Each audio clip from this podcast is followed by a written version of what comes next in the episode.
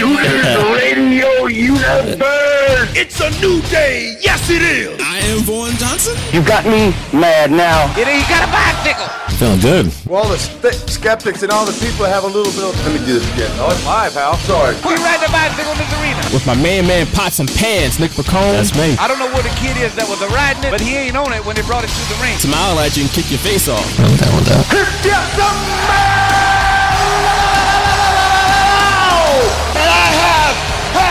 half the brain that you do. But I don't like it when things aren't going my way. Don't you dare be sour.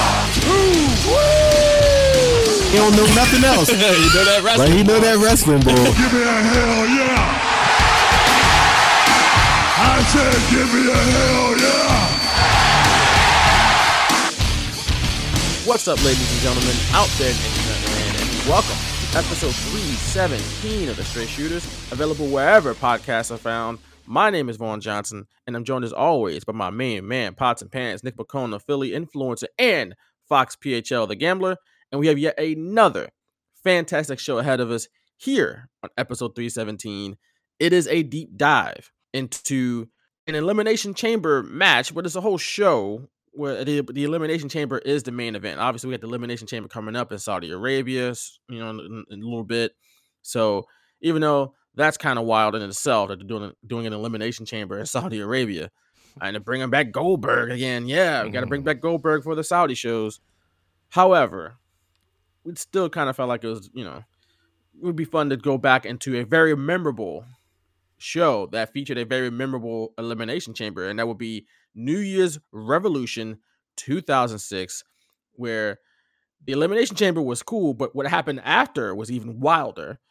And we're going to talk all about it because, of course, that means you know the, what happened after was Edge cashing in the very first Money in the Bank briefcase. So, spoiler, you know, it's not like we're spoiling it after what 22, what 15 years? I said 20 years, 16 years, you know, since it happened. Um, but yes, uh, so the very first cash in and a, and a pretty entertaining elimination chamber that uh, preceded it. So we're going to dive all into it. excuse me, here on episode 317.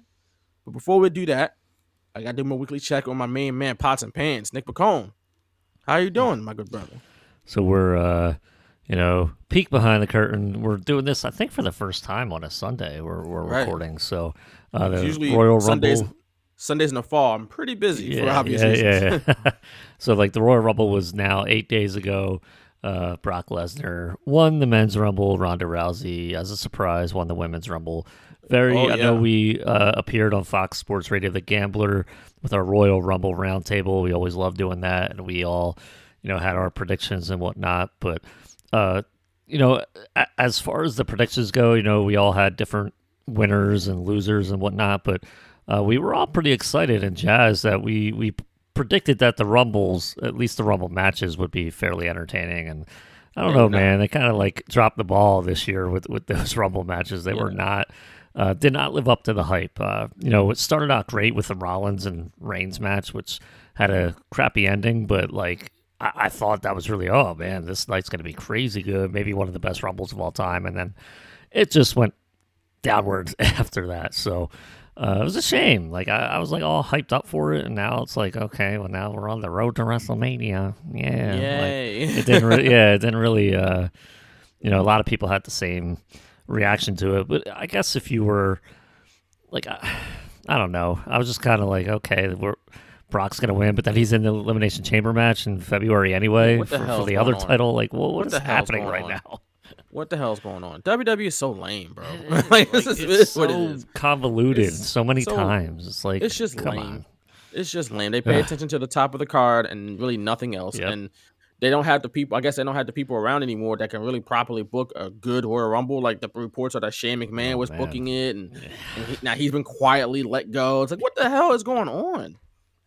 Th- They're, It they're, is they're a crazy. complete mess. And you, I don't know if you saw the thread of uh, I forget who put it up. I can't remember off the top of my head, but it was a thread of like Glassdoor reviews from former WWE employees Oh, where they're talking about how terrible a work environment it is to work there. Uh, yeah, it's really, really crazy right there. th- There in WWE Yeah. right now, Yeah. and the, and the Royal Rumble is pretty much a microcosm of it. The Royal Rumble exposed the lack of depth on Mhm. WWE's roster when you're looking at Madcap Moss and Ridge Holland and uh, Rick Boogs having like featured spots. You know, they're not just out there to get thrown out. They're out there l- late in the match. And it's like, what? What is this? What is WWE right now? And then you get Ronda Rousey coming in in the women's match. Um, with with for one, with the her whole whole gear was all her gear would looked bad. I don't know what the hell who who dressed her up for this. That's just Shane McMahon. made a mistake. but the shirt said baddest. It's like why would they have or did they just not care that she had a shirt that said baddest when there's a whole person named Bianca Belair who her whole gimmick is EST, baddest, strongest, fastest. Mm-hmm. All the other EST things that you can think of, that's her whole thing. Why would that be on Ronda's shirt? like, come on, they wouldn't let that happen to, you know, if Steve Austin. And I'm not saying Bianca No, Belair is yeah. Steve Austin, Yeah. but if you have a top star, you don't have, let that kind of the gimmick get ripped off. Like, unless it's like part of a storyline, maybe. But like, Right. it's not a part of a storyline. Ronda's not going to feud with Bianca Belair. She's going to feud with Charlotte, which is a match that no one wants too. like, who asked for that? Only WWE thinks this is a big deal. Maybe you can convince me if it was Becky. At least you can get promos between them, and Becky is killing Ronda, and Ronda wants to kill Becky because she's killing Ronda. She's Becky's killing her on the mic. At least you can get that. We're not going to get that with Becky and not with Becky, uh, Ronda and Charlotte. That's not what's going to happen. We're going to get some lame ass promos. the match could be good, but eh, I'm not looking forward to it, which is the whole point. the You're supposed to make me that's like we're already like ah the build is going to be bad but even though the match might be good it- like half the thing in pro wrestling is the build like you Right, can't just have a great point. match and get invested it's like the whole build to it especially a wrestlemania match so right. It makes the match more important when I care going into it. When I'm emotionally invested somehow, yeah uh, no one's going to care about that. You know, and apparently we might get Becky versus Bianca, which I think is a, is a, is a uh, the smart play. I think Bianca should get Becky uh, at WrestleMania and win.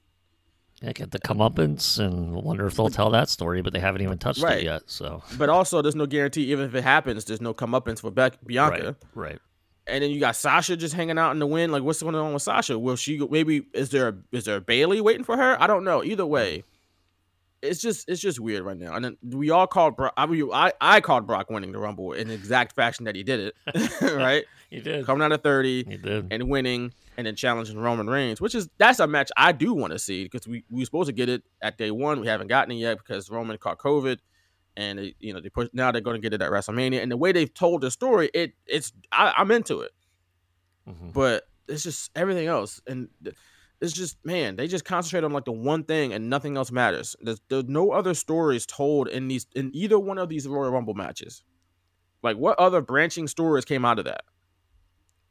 I can't even think. Like I, off the top of my head, probably none. Which is why, obviously, Shane. There, there reports backstage are that he was trying to book himself into like high profile type stuff, and Like what it's the like, hell? Shane, like, yeah, you're gonna. Have, okay, he was scheduled to have a Mania match. Okay, like just set up one thing for yourself. You don't have to be involved. And, But also- and I mean, these are reports backstage, so I mean, you, you take them the way you do every other report. But I mean, clearly, there's a reason why they were just like, okay, Shane, you need to go. good, good on them because I don't need another Yeah. Shane McMahon WrestleMania match neither. Like, no disrespect to Shane, I just don't need to see him again in the ring. the, the allure is well past due about Yeah. Shane. Shane, like Yeah. it was honestly, I was past it when he did came back the first time six years ago. You know, six Yeah, years ago. They put him in a Hell in a Cell with the Undertaker, and he was pitching to win that match. Like what? What? It was, but that, but that, that's my point. though. It was six years ago. Same with Goldberg. When it- you know, I was Yeah. Goldberg first came back. Like, yo, yeah, this makes sense. That was six years ago. like, and we're still here Yep. doing this and bringing back this. These guys come back year after year in matches that I don't even like. I don't remember. It's not like they come back and they provide tremendous knockdown, drag out, super memorable matches. Like maybe like Undertaker would do back in the day when he was in his prime and he was killing it with Batista and Orton and and then once he started coming back once yeah. a year, Shawn Michaels and Triple H, and he's like, okay. Even though it's only once a year and he takes up a spot, you know, at the top of the card, but at least he provides classics, right? Shane and Goldberg ain't provide no damn classics. so what are they here for? They don't they don't bring new eyeballs. They don't bring more eyeballs. I should say. Nobody's gonna be like, whoa, Shane's back. Oh, he's back for the fifth year in a row. Like, gotta watch Shane for the fifth year in a row. Like this nostalgia runs out pretty quick, Mhm. especially if they're not prov- p- out there. They gotta come out with classics. They gotta come out with bangers. At the very least, the Undertaker for a stretch. He ain't doing it no more, but for a stretch of period for a period of time, he was doing that. Like year after years. The CM Punk match was a banger. Like all these matches are great. And then of course he, you know, he's get, he gets too old and he, he stays past his prime and he's not capable anymore. And fortunately, he retired. He sat down. He, I think he had to say to make the call, like, "Yo, I can't do it anymore." Even though WWE be like, "Are you sure? Like, we can call you again for next for next year's WrestleMania." He's like, "No, no, I can't keep Yeah. doing this." I'm good. good on him sitting down finally. But you know, Shane and Goldberg, I just have no. and Now Goldberg's not technically in a WrestleMania match yet, but Shane, like you said, the reports are that he was supposed to be. That's what I'm saying. At least uh, they saved Goldberg for the Saudi shows, so hopefully Right. it stays that way. And there are rumors that this is his last uh, contracted match. So, I mean, we'll see. I, I don't see his last match ever being in Saudi Arabia, but you know that's neither here nor there. We'll see whether it's this year at WrestleMania or maybe even a SummerSlam. I don't I don't mind like a SummerSlam thing because SummerSlam you could you could kind of almost get away with that stuff. Uh, what one year he had a match with Dolph Ziggler, right? Or that's was it at SummerSlam? I don't even remember. Yeah, I feel like that's okay. Go do that. Don't make it you know the featured match, but it could be a featured match of like three, maybe. I mean, right. it, It's don't know, just- it's just different. They you watch the show and it's really apparent now. At least back, you know, when they first started bringing back the part timers, the nostalgia was there. So and and they probably did help business because the nostalgia was new and it was fresh. And, and at that point, it was still like like I said, it was still, still new and fresh. But now we're six years in with Shane, we're and, uh, and we're- honestly we're we're not really we're like a decade in with Brock, but at least he still on, puts on. He's still like he's still um like enthralling. You still want to watch Brock. I'm still interested in what he does. No interest in Goldberg, and we're like six years in, and so like they just come in, take up a spot from a person you you've been watching all year. So it's like, why? What have I been watching for Right. all year? When Goldberg just swoops in and takes up a big match at WrestleMania, that, that or not really spot- at WrestleMania yet, because it's only Yeah. the Elimination Chamber. But in years past, he has swooped in, and then it's like I don't even and the, and the match he has isn't even good. I don't even care for it. so and same with Shane too. So I'm glad they they they got they, they nipped that in the bud. So we'll see we'll see what happens. It's just WWE is lame right now, Yeah, bro. they and take this is not the time of the year to be lame. You got to be hitting all not. cylinders. You, you take that spot from like WWE's in desperate need of creating these new stars, and that's a spot where a star creation could be made. Bianca Belair last year against Sasha Banks, but Right. like, what have they done? Like, is she still up at that level? But they because they didn't keep her at that level, so now will people buy into her this year if they were to, you know, have her go for a title or something against Becky Lynch? Like, will they buy into that, or will they just think, well, I mean, it's not going to last because WWE is WWE. So, like, will she get that reaction that a star should get? Uh, that really, I mean, Goldberg doesn't really get that anymore. Like Shane might because of his theme song, but like after that, the novelty wears off by the time the bell rings. So, Right. Yeah. Then like, the oh, bell rings. Then the bell rings, and Shane is looking like dead tired. doing all minutes. these you know stunts it's like oh, okay like we get it you're a stunt man It's just it's I'm I'm just over it. So WWE, they they got they got a they got a lot of work to do. WWE, lots. they don't have any depth. Like I said, the Royal Rumbles on both sides exposed that. When you got to bring back, uh, you know, half the people in the women's Rumble were like people they brought back. It felt like that. Yeah, that yeah. Melina, Summer Rae, Mickie James, which was all of them was cool to see, especially Mickie James with the Impact title. yeah uh, in hardcore country theme song. Like, like okay, like I I, I appreciate that was more surprising than Ronda showing up Honestly, it really was. But like, where is the depth on your roster? Like WWE, y'all can't just keep firing people left and right and then put bring the Royal Rumble and you got to bring back Sarah Logan, Ugh. Who you fired already, and they uh, reached out to Nia Jax. I don't know if you saw that. They reached I out to did. Nia Jax and it's like, well, it's p- possible. Would you be interested? And she's like, no, bro, you just fired. me." like, what? And I don't blame her one bit for being like, no, get out of here, bro. Y'all just fired me. And then she went off and talked about how she's immune to the vac- to the to the Right. virus and all that. She's she's weird, but Right. I also don't blame her for turning down the the, the, Royal Rumble spot because like right. what? There's not like a right side there. It's just like, man, you both suck. But you know, I, I don't blame her for what she did, and I don't blame WWE mm-hmm. for getting rid of her for spe- Yeah. specific, specific reason. So, right. But it's, just like, come it's on, just like, why even inviting her back? they're they're a mess. They didn't bring up any NXT people. No. Uh, no Bron Breakker, no Carmelo Hayes, no nobody. I thought at least uh, Carmelo Hayes, like I, I think he teased it. Maybe I I don't remember what I saw, but I was like, oh, he's definitely going to be in the Rumble, and they didn't even do that. Did they put Xia Li in the uh, Rumble? I don't Yeah. remember seeing her. I don't. They might have, and I don't remember. But that's that's just the whole point. It's like none of it's even memorable. But Exactly. they got a lot of work to do, bro. They they, they just gotten very few people who fans care about. And that's not good. It's real bad. even At least thought like they would tell a story with Sasha, and then she was gone after like Right. what five ten They- minutes. they did Naomi and, and uh, Sonya Deville, but That's kind of run it. Uh, I'm not sure anyone's too much into that anymore. like we- we've been stretching this out for a while. Like it's just they're in rough shape, and this is not the time of the year for that to happen. Like at least in other years, they've had a lot. Like where's Cesaro? Is he hurt? ah, he was on I haven't seen him in a while. Wasn't He he in wasn't like a tag match on SmackDown or something? He's not. He was not in the Rumble. Right, but I think I don't think he's hurt because he unless he wasn't cleared and he got cleared by Friday, but he was on SmackDown. Yeah, I'm pretty like, sure. so, So, like, It's just it's rough, bro. It's real rough. not no So- Finn Balor. Like, okay, Yeah, what the hell? they could have even brought in Walter or Gunther or whatever they call him. Like, make it interesting. Time we got Rick Boogs. Like, no disrespect to him. I don't give a damn. like Ridge Holland and Madcap Moss. No disrespect to Madcap. Even he's he's his, his brother is a linebackers coach for the Eagles. no disrespect. It's just like like, come on. it's true, but it's like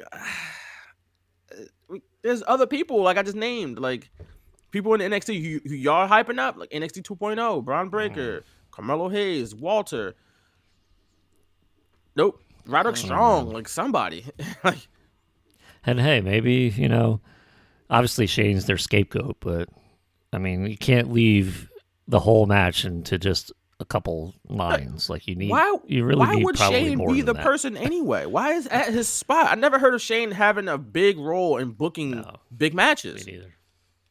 Like, yeah, maybe he has some say in what he does, but this is the first I've ever heard of him being like, "Oh yeah, he books a Royal Rumble." I've never heard of that. So why was that the case this year?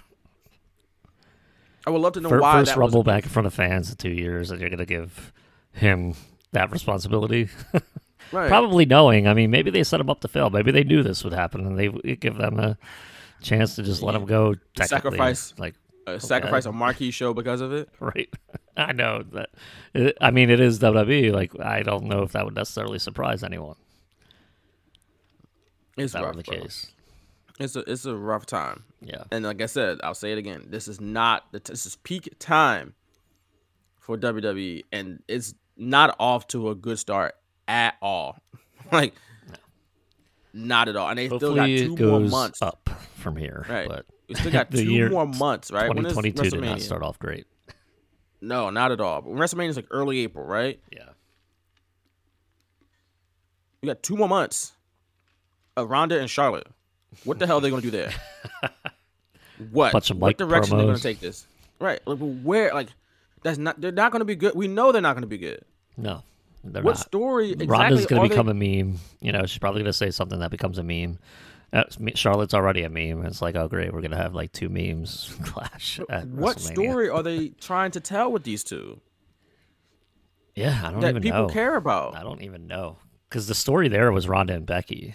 Um, Yeah, it was- that was a story years- in three years ago. 2019. So I don't know what there is with Charlotte and Ronda that could. uh It's just they want to. They think that's the match. They think that's more important. Obviously, because they I, I put think Ronda. in. Charlotte had mentioned, "Oh, you left to go, you know, be a mother or whatever, and I stayed here and won titles and stuff." So if that's the story, that's a really shitty story because That's a crappy I am not right? into it. Uh, it's and I'm not like the target audience, but at the same time, it's like but you are. You're you're actually well, I guess you aren't the target because the target is like the well, at least the top demographic is like people in their fifties, right? So you're not there yet, obviously, but we're close. it's We're just closer so to weird. it than we are so away from weird. Yeah.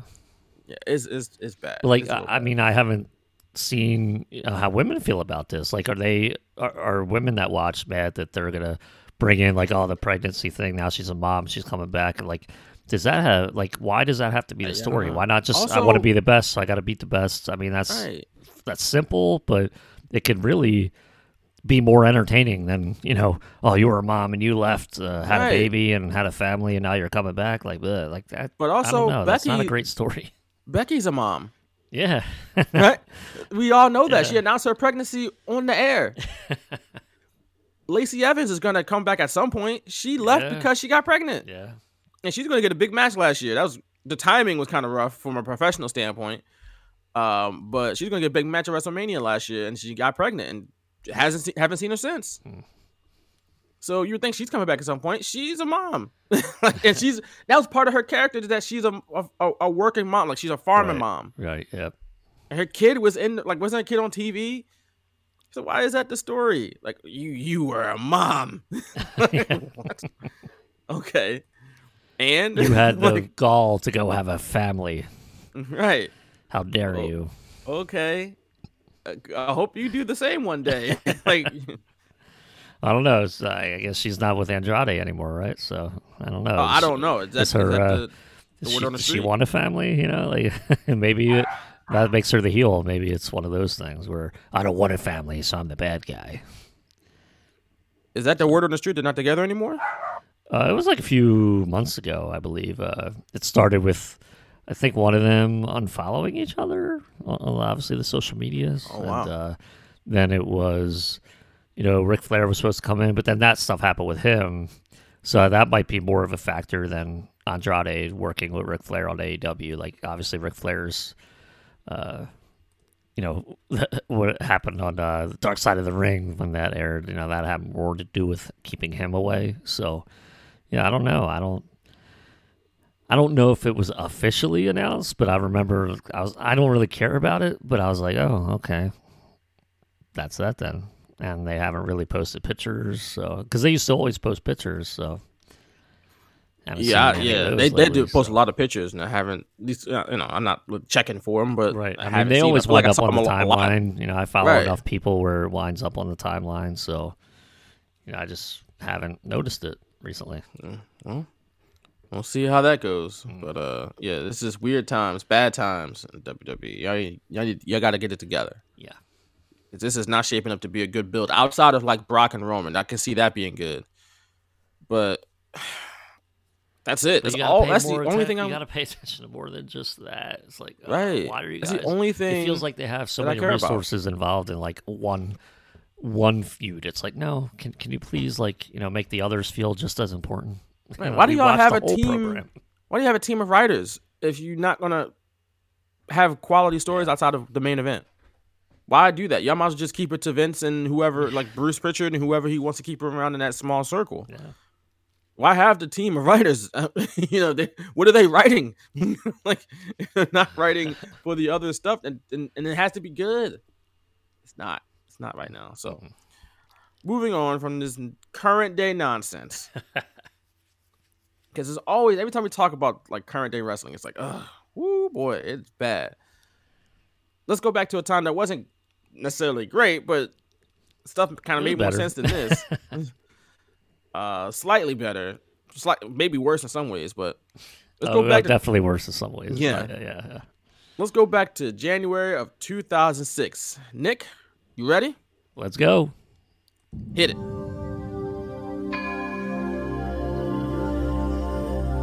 I describe it as uh, awe-inspiring. Who says that? Awe inspiring. Is the most dangerous match in the history of our industry. Inferno match. I can't remember uh, ever being in a match quite, quite like that.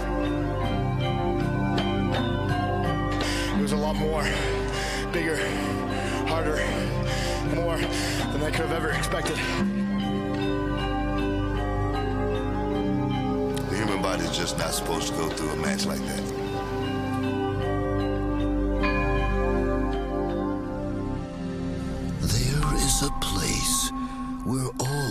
Fantasies are possible.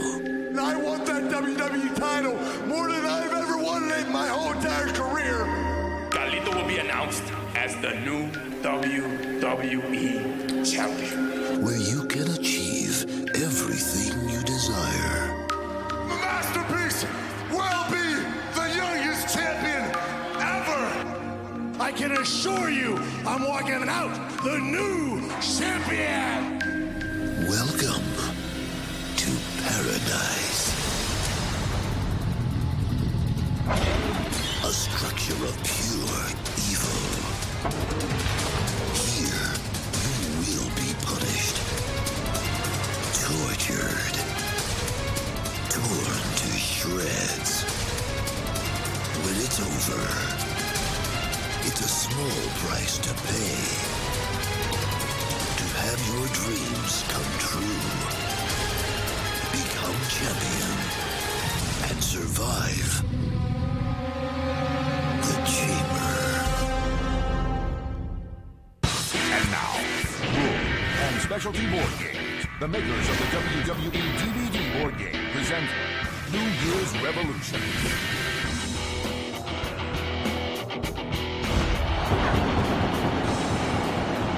Big Pyro. And who was the commentator? For the show? Yeah. Joey Styles and Jonathan Coachman. Oh. My God. There it is.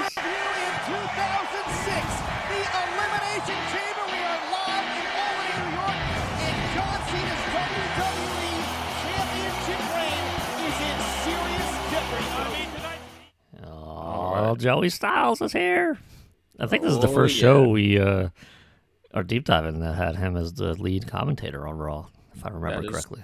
That is 100% true. Lee commented on an ECW show or two that we've done in the past, but not on a WWE show. But New Year's Res- Revolution Oh. 2006 took place on January 8th, 2006. So we're well past the 16th anniversary of this show. uh, it emanated from the Pepsi Arena in Albany, New York, as it was known at this point. Of course, we talked about for the 92 Royal Rumble deep dive that is now known as the MVP Arena. And of course, back then in 92, it was known as, most famously known as the Knickerbocker Arena. So, and we talked about, you know, MVP is a health services provider. So, you know, they got the naming rights. But Cool. yeah, cool, cool, you know. I still like Uh, Knickerbocker. Yeah, Knickerbockers, but you know, money. Make money. You know, all these buildings, stadiums had unique names back in the day, and then it was like, we could do what? We can make money off of the name. Sell it, and they sold it everywhere. So MVP Arena it is, and on this night again, Pepsi Arena. So they've been selling the name to this to this to this building, but uh, there was a lot going on in early 2006. Uh, heading into this show, uh, it was WWE's first pay per view of the year, which is you know pro- probably obvious since it's only the eighth day of the year, uh, and it includes an elimination chamber match. Uh, Royal Rumble is later this month, so of course that's a big deal. But you got Edge still walking around with a Money in the Bank briefcase, the very first one, which he won at WrestleMania the year prior in LA. Uh, then you got John Cena. Remember John Cena? Oh, yeah. He's probably not going to be at WrestleMania this year. Good for him. He's got a show out, Peacemaker, which I've heard is, have heard good things about. Haven't personally watched it yet, but John Cena, you don't have to come back, bro. Don't do it. You're you're better off in Hollywood. You you're making big bucks now. You're doing big time stuff now. But in 2006, on this day in 2006, he was walking in into his 279th day as WWE champion. It was tied at that point for the longest reign, longest WWE title reign since Diesel had it for 358 days back in 1994 and 1995. He was tied with, ironically, the person he beat for the title, JBL. JBL also had it for 279 days back in 04 and 05. Uh, but only one other person up until this point, since Diesel, had the title for more than 200 days, and that was Shawn Michaels in 1996 when he had it for 231. So you got Roman Reigns today. He he's the Universal Champion for 500 days, and we have CM Punk hold it for four, over 400. And Brock had a pretty lengthy reign, I believe, with the Universal title uh, a couple years back as well. But back in 06, long title reigns were not the norm, right?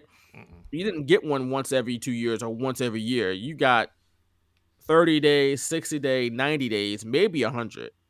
But Cena was walking in 270 and JBL also 270. And there was only three people, or I guess four people since 95 that had over 200 days. Again, Diesel, Shawn Michaels, JBL, and Cena. Um, Steve Austin didn't even have it for that long. You know what I'm saying? He didn't walk around with it for a year almost. The Rock didn't have it for that long. So this was a historic title reign that's going to come to an end later in the night. Oh no! Spoiler. Oh no! going to come to an end. Uh, this is of course a Raw only pay per view. Back when WWE still had those, uh, it's Raw exclusive. Uh, you'll find out soon why they don't do these anymore. I mean, they did bring them. They did have try to do the brand exclusive shows when they brought back the brand uh, extension in 2000 was it 2016 yeah they tried in the very beginning for a couple maybe a couple months they tried to do smackdown only raw only but did take long before they scrapped that again for the second time they just um, have no clue what to do when it comes to no they're just repeating literally repeating the same mistakes mm-hmm. And I was Just a fan. I was a fan of the brand exclusive stuff. I mean, obviously, we'll see. Like you said, we'll see why they, they don't really do it. But it's because, like, the creative's just not there. You know, if the creative the was there, it'd be there. perfect. But it's not the depth of talent it's the depth in creative. Right? Mm-hmm. like there's nothing wrong with Shelton Benjamin and Viscera. The story was bad. Right? Shelton Benjamin and Viscera. Go go. We're gonna talk about her. We're gonna talk about Mama Benjamin. But both very talented in their own right. But woo this is also this wasn't you wouldn't know it if you were just a, a first time viewer on, on this night. Right. Oh man, if it's your first time seeing, seeing Shelton Benjamin, you can't judge him based off of this night. Uh, not this story whatsoever. But as we mentioned, uh, Joey Styles and Jonathan Coachman are on the call for this show. Uh, first time we've done a, a show with Joey Styles or Jonathan Coachman doing a WWE show. Uh, at least we've done ECW shows with Joey Styles. Uh, but Joey Styles and Jonathan Coachman, along with Jerry Lawler, not a very memorable team of announcers. not at all. nothing against anyone. It's uh, either any of them. It's just I guess it didn't last too long because I don't. Joey Styles wasn't an announcer for that long of a period of time. Like I think eventually he just shifted to like behind the scenes stuff for like re- pretty soon. I mean, obviously uh, ECW is going to start later this year, right in 06. So Yeah. he shifts to ECW. Yeah. But after that, I don't remember him be doing like Raw or SmackDown after that. So I think he just shifted to like behind the scenes stuff not long after this. So I remember he walked out. Uh, I don't remember if he was taken out uh, without like uh, uh, saying like he wasn't anymore, but I think he filled in if I remember correctly, and that's when he walked out, and then that eventually he would show up at ECW. There was no like story behind it. He, he cut a Yeah. promo and then it was gone, and then he just resurfaced at ECW. It wasn't. It was nothing more than that. Like, I hate this company. And I was like, but I still work here. So, so there's that. But the opening match at New Year's Revolution in 2006 is for the WWE Intercontinental Championship. It is the Nature Boy Ric Flair defending the Intercontinental Championship against Edge. How many times? Well, this is the only time Ric Flair's ever been the IC champion. So this is that's kind of weird to see like him with the IC title, Yeah. and then you got Edge challenging Ric Flair for that title. Uh, it's crazy to think that this is a match that happened, like Yeah. two Hall of Famers, and yeah, they had an opening match in New Year's Revolution in 2006. Like there was a point in time when you look back, WWE's roster, WWE's product wasn't great, but their roster from I, I always talk about 2000, the roster was super deep, but that when WCW obviously closed their doors and only made the roster deeper, And when you have like Booker T and Eddie Guerrero and Ric Flair and Edge and Christian and all these people on the same roster at the same time, mm-hmm. like what? That was crazy. Crazy. But this feud in particular, for me, was hysterical. Mainly because of Edge making fun of Ric Flair and his uh, road rage incident. Right? I vaguely remember that. Bro. so you don't remember Edge imita- impersonating Ric Flair doing road rage? I, I don't think so. Was that? I guess that was on Raw, right? So, uh, not Yeah. off the top Oh of my, my head. I God. would have to go. I would I'm have surprised to go you had a back and watch that. that. So, so here's the thing. In reality, Ric Flair was arrested and eventually released on bail Mm-hmm. on November 29th, 2005, after he allegedly assaulted a 29 year old man on Interstate 495 in Charlotte, North Carolina. That was when he was still champion, right? At this time, because he held it for a bit, didn't he? Yeah, he could have been. I honestly don't know. I didn't look in, into that part of it. But this happened the day before Thanksgiving.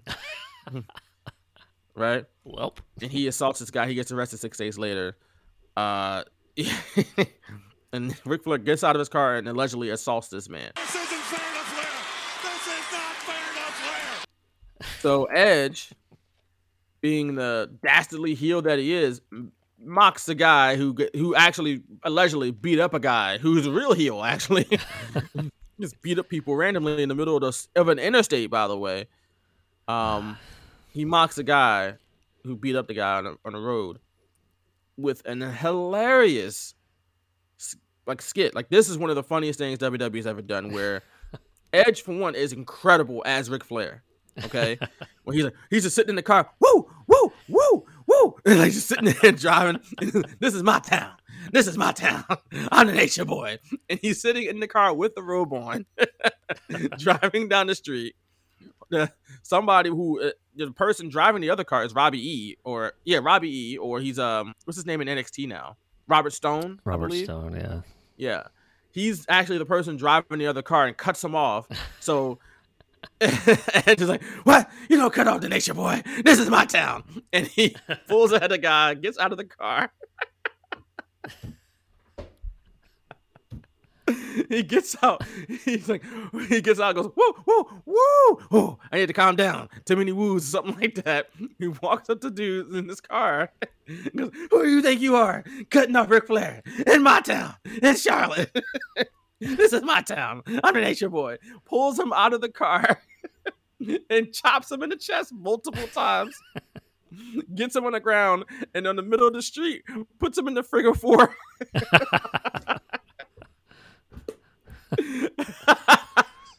Bro, you gotta go back and watch this. It's too funny, man.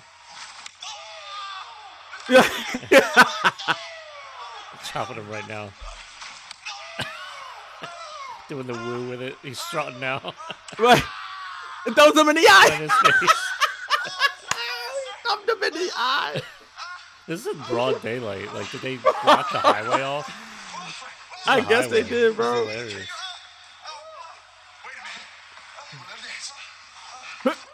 That's on the figure four. Edge is too. That was too good. Edge deserves an Oscar for this, bro. this. I almost forgot about it until I watched this match. He's tapping. He's just wooing. They're in the middle of the road, like right by an overpass. That is awesome. That's hilarious. Right, the right over That was a- by an overpass. Like they must have blocked, had that Bro, blocked off. Or they had to. There's Or no it like- cars around. No other cars around. Right. Even like super early in the morning, somebody's driving through. Yeah, that's funny. I can't believe I don't remember that off the top of my head. Oh my god! It's because to me, Edge makes later. the whole skit. He is so funny as Ric Flair. Like now you see why Edge has done like TV shows stuff like that. He's really. He said he's good. wearing the robe. He's uh, it's like full pink robe with the thing around the neck. I, I don't know I what they're technically called, and around the wrist area. So it's not like it's like the No, big fancy a- robe that he was wearing. Yeah, so no- that's hilarious. Flair made. I don't know. I, I wonder if Flair actually gave him that robe to wear. Probably. it looked legit. It did. It does. Like what? Edge, no, Edge, uh, he deserves an award for that, bro. That was That's great. hysterical. My town. This is my town. This is my town. I'm the nature boy. Like, did he really need to wear the wig? Like, that's hilarious. yes, of course he did.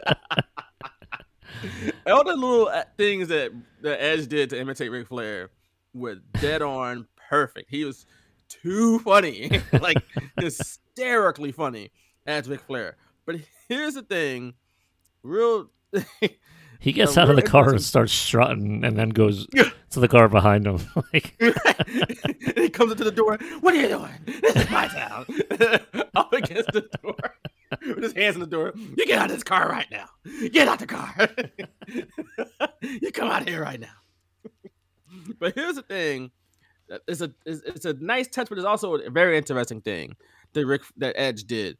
Edge, if you notice, Edge wore a Flair robe. You know, we don't know if it's a real one or not, but he wore it with only with nothing but dress shoes. yeah. He has no pants Yeah, on, No. no shirt on. And it's like that's because it was widely known that Flair would wear the robe with no clothes on from time to time. Hmm. And like now we know, like in 2022, or I guess last year, even in 2021, from the Dark Side of the Ring thing, it's like, oh, that's like you know, it's always been talked about in kind of a humorous way, but it's never been talked about from the the victim's perspective of Yes. the people who are being accosted by Flair because he's butt ass naked Right. in his robe, you know, swinging his, his junk around. You know what I'm saying? And that, but that you get if you go back and watch Dark Side of the Ring, that really affected that woman, and I'm not surprised. You, it's, Yeah. You're not once you see it, it's, it's not totally surprising, but you you just never heard it from that perspective. So it's it, it's a nice uh, at the time. It's like it's a like a nice touch by Edge. He could have put clothes on underneath that that robe, if you're fully Ric Flair, you don't have anything on but Right. the dress shoes. You still got the loafers on. You know, you got the alligators that he's you know he, he's having a hard time to keep down. He still got those on, but nothing else, right? but it's interesting to think about in hindsight because, like I said, it's widely known. That's what that's what would Flair would do. And that- that's probably part of the reason why Tommy Dreamer was like so flippant about it. He's like, yeah, you know, that's just Flair. Mm. But yeah, if you felt that way in 2006, that's where it was in 2006. This is 2020 or 2021, whenever we recorded that interview. We are long past the point of thinking that's just like fun stuff now. Right. Like that's why it was like inexcusable that Tommy Dreamer felt that way. It's like, what are you doing, bro? Like we're well past this. Like 2006, if you said that, I that's 2006. Okay.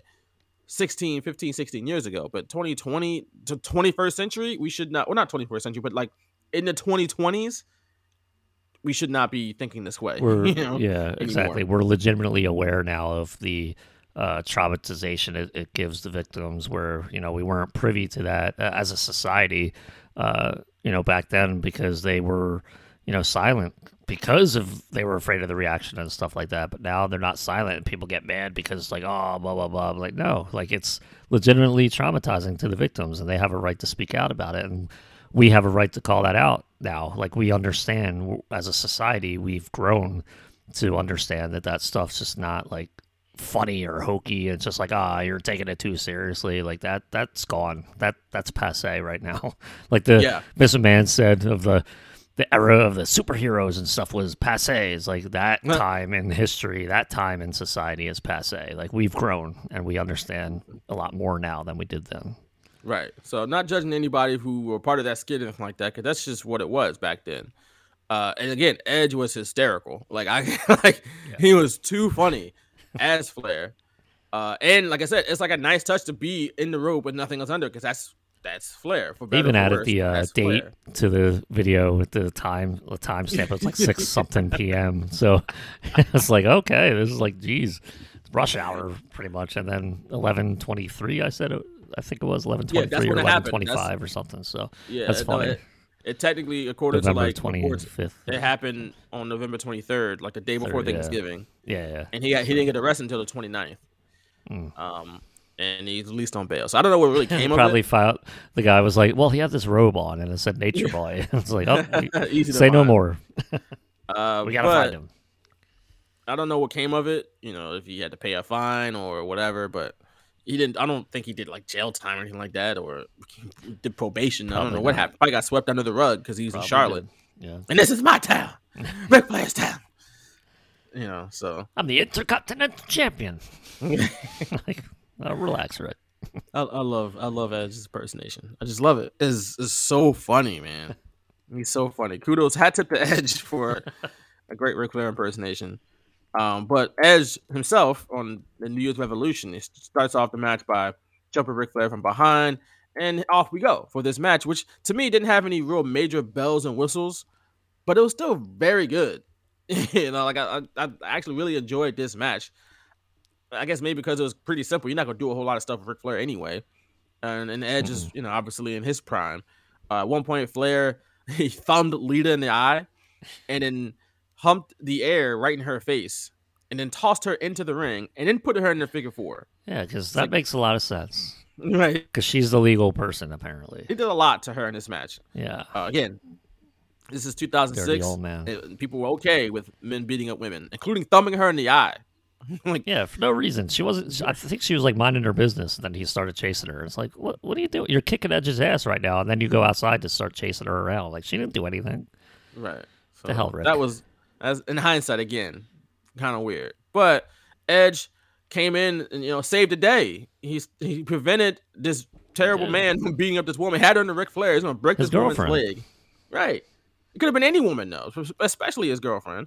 Cracked Ric Flair upside the head with that briefcase, and in the match of disqualification. almost. Hear this. Listen. Busted one.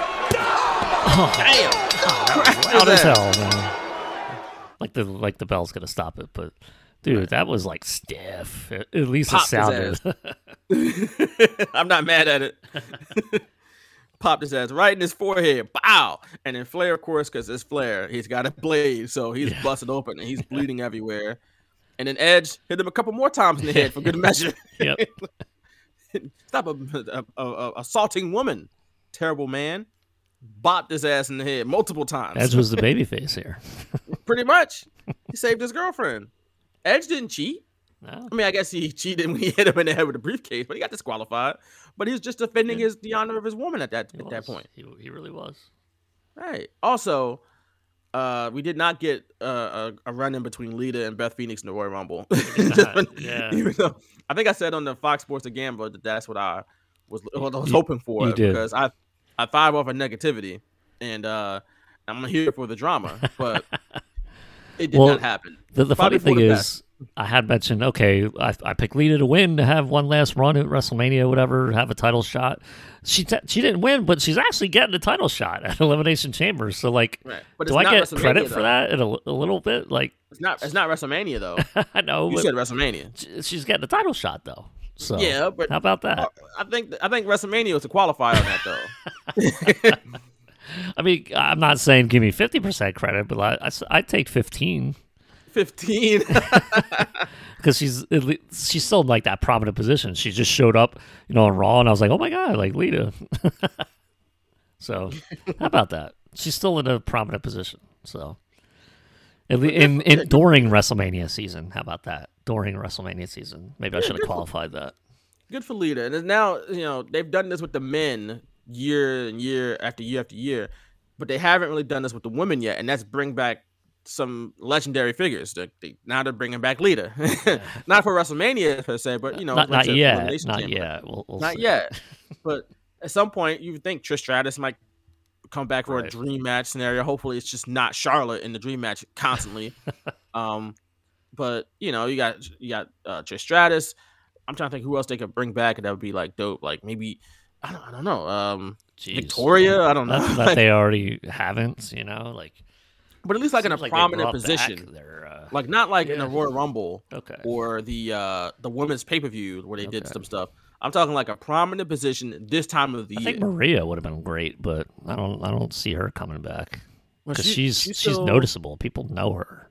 Is she still involved with Ring of Honor though? I think she might be still involved with I them. don't know. I mean, who is? coming- and they've announced their return. So Oh, did they? Yeah, I, I'm pretty sure I saw that missed like maybe a, a couple weeks ago. Even they were coming back. Um, Now look at me not paying attention to anything. So, Yeah. I'll have to look that up.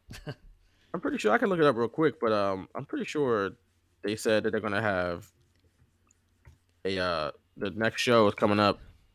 It actually announced the date of it. I can't remember. Let me see. Yeah, uh, this act is January first. Actually, Yeah. um, it says they're coming back ago.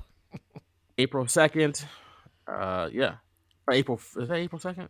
April first, twenty twenty two. Oh, Um, about that? Yeah, they, they're, they're gonna come back in some capacity. We don't know what it's gonna be like and look like, but uh, they're gonna be back. So yeah, maybe she's still involved with them, and she can't really do stuff with WWE at the moment. I'm sure if they like with Impact, if they asked the Ring of Honor, like, hey, can we have, can we get Maria for a date or two? Ring of Honor would gl- gleefully oblige, especially if they're like, hey, can you mention that she's Ring of Honor's uh, Maria Kanellis? Like, you know, and we can get Mike Bennett too. Like, Yeah. so yeah, it's that. But yep, at the end of this match, again, Ric Flair knocked right upside his head by Edge for good reason with a Yeah. massive briefcase. Uh, but then we go backstage Hmm. after that because Ric is a bloody mess. He's he's unconscious.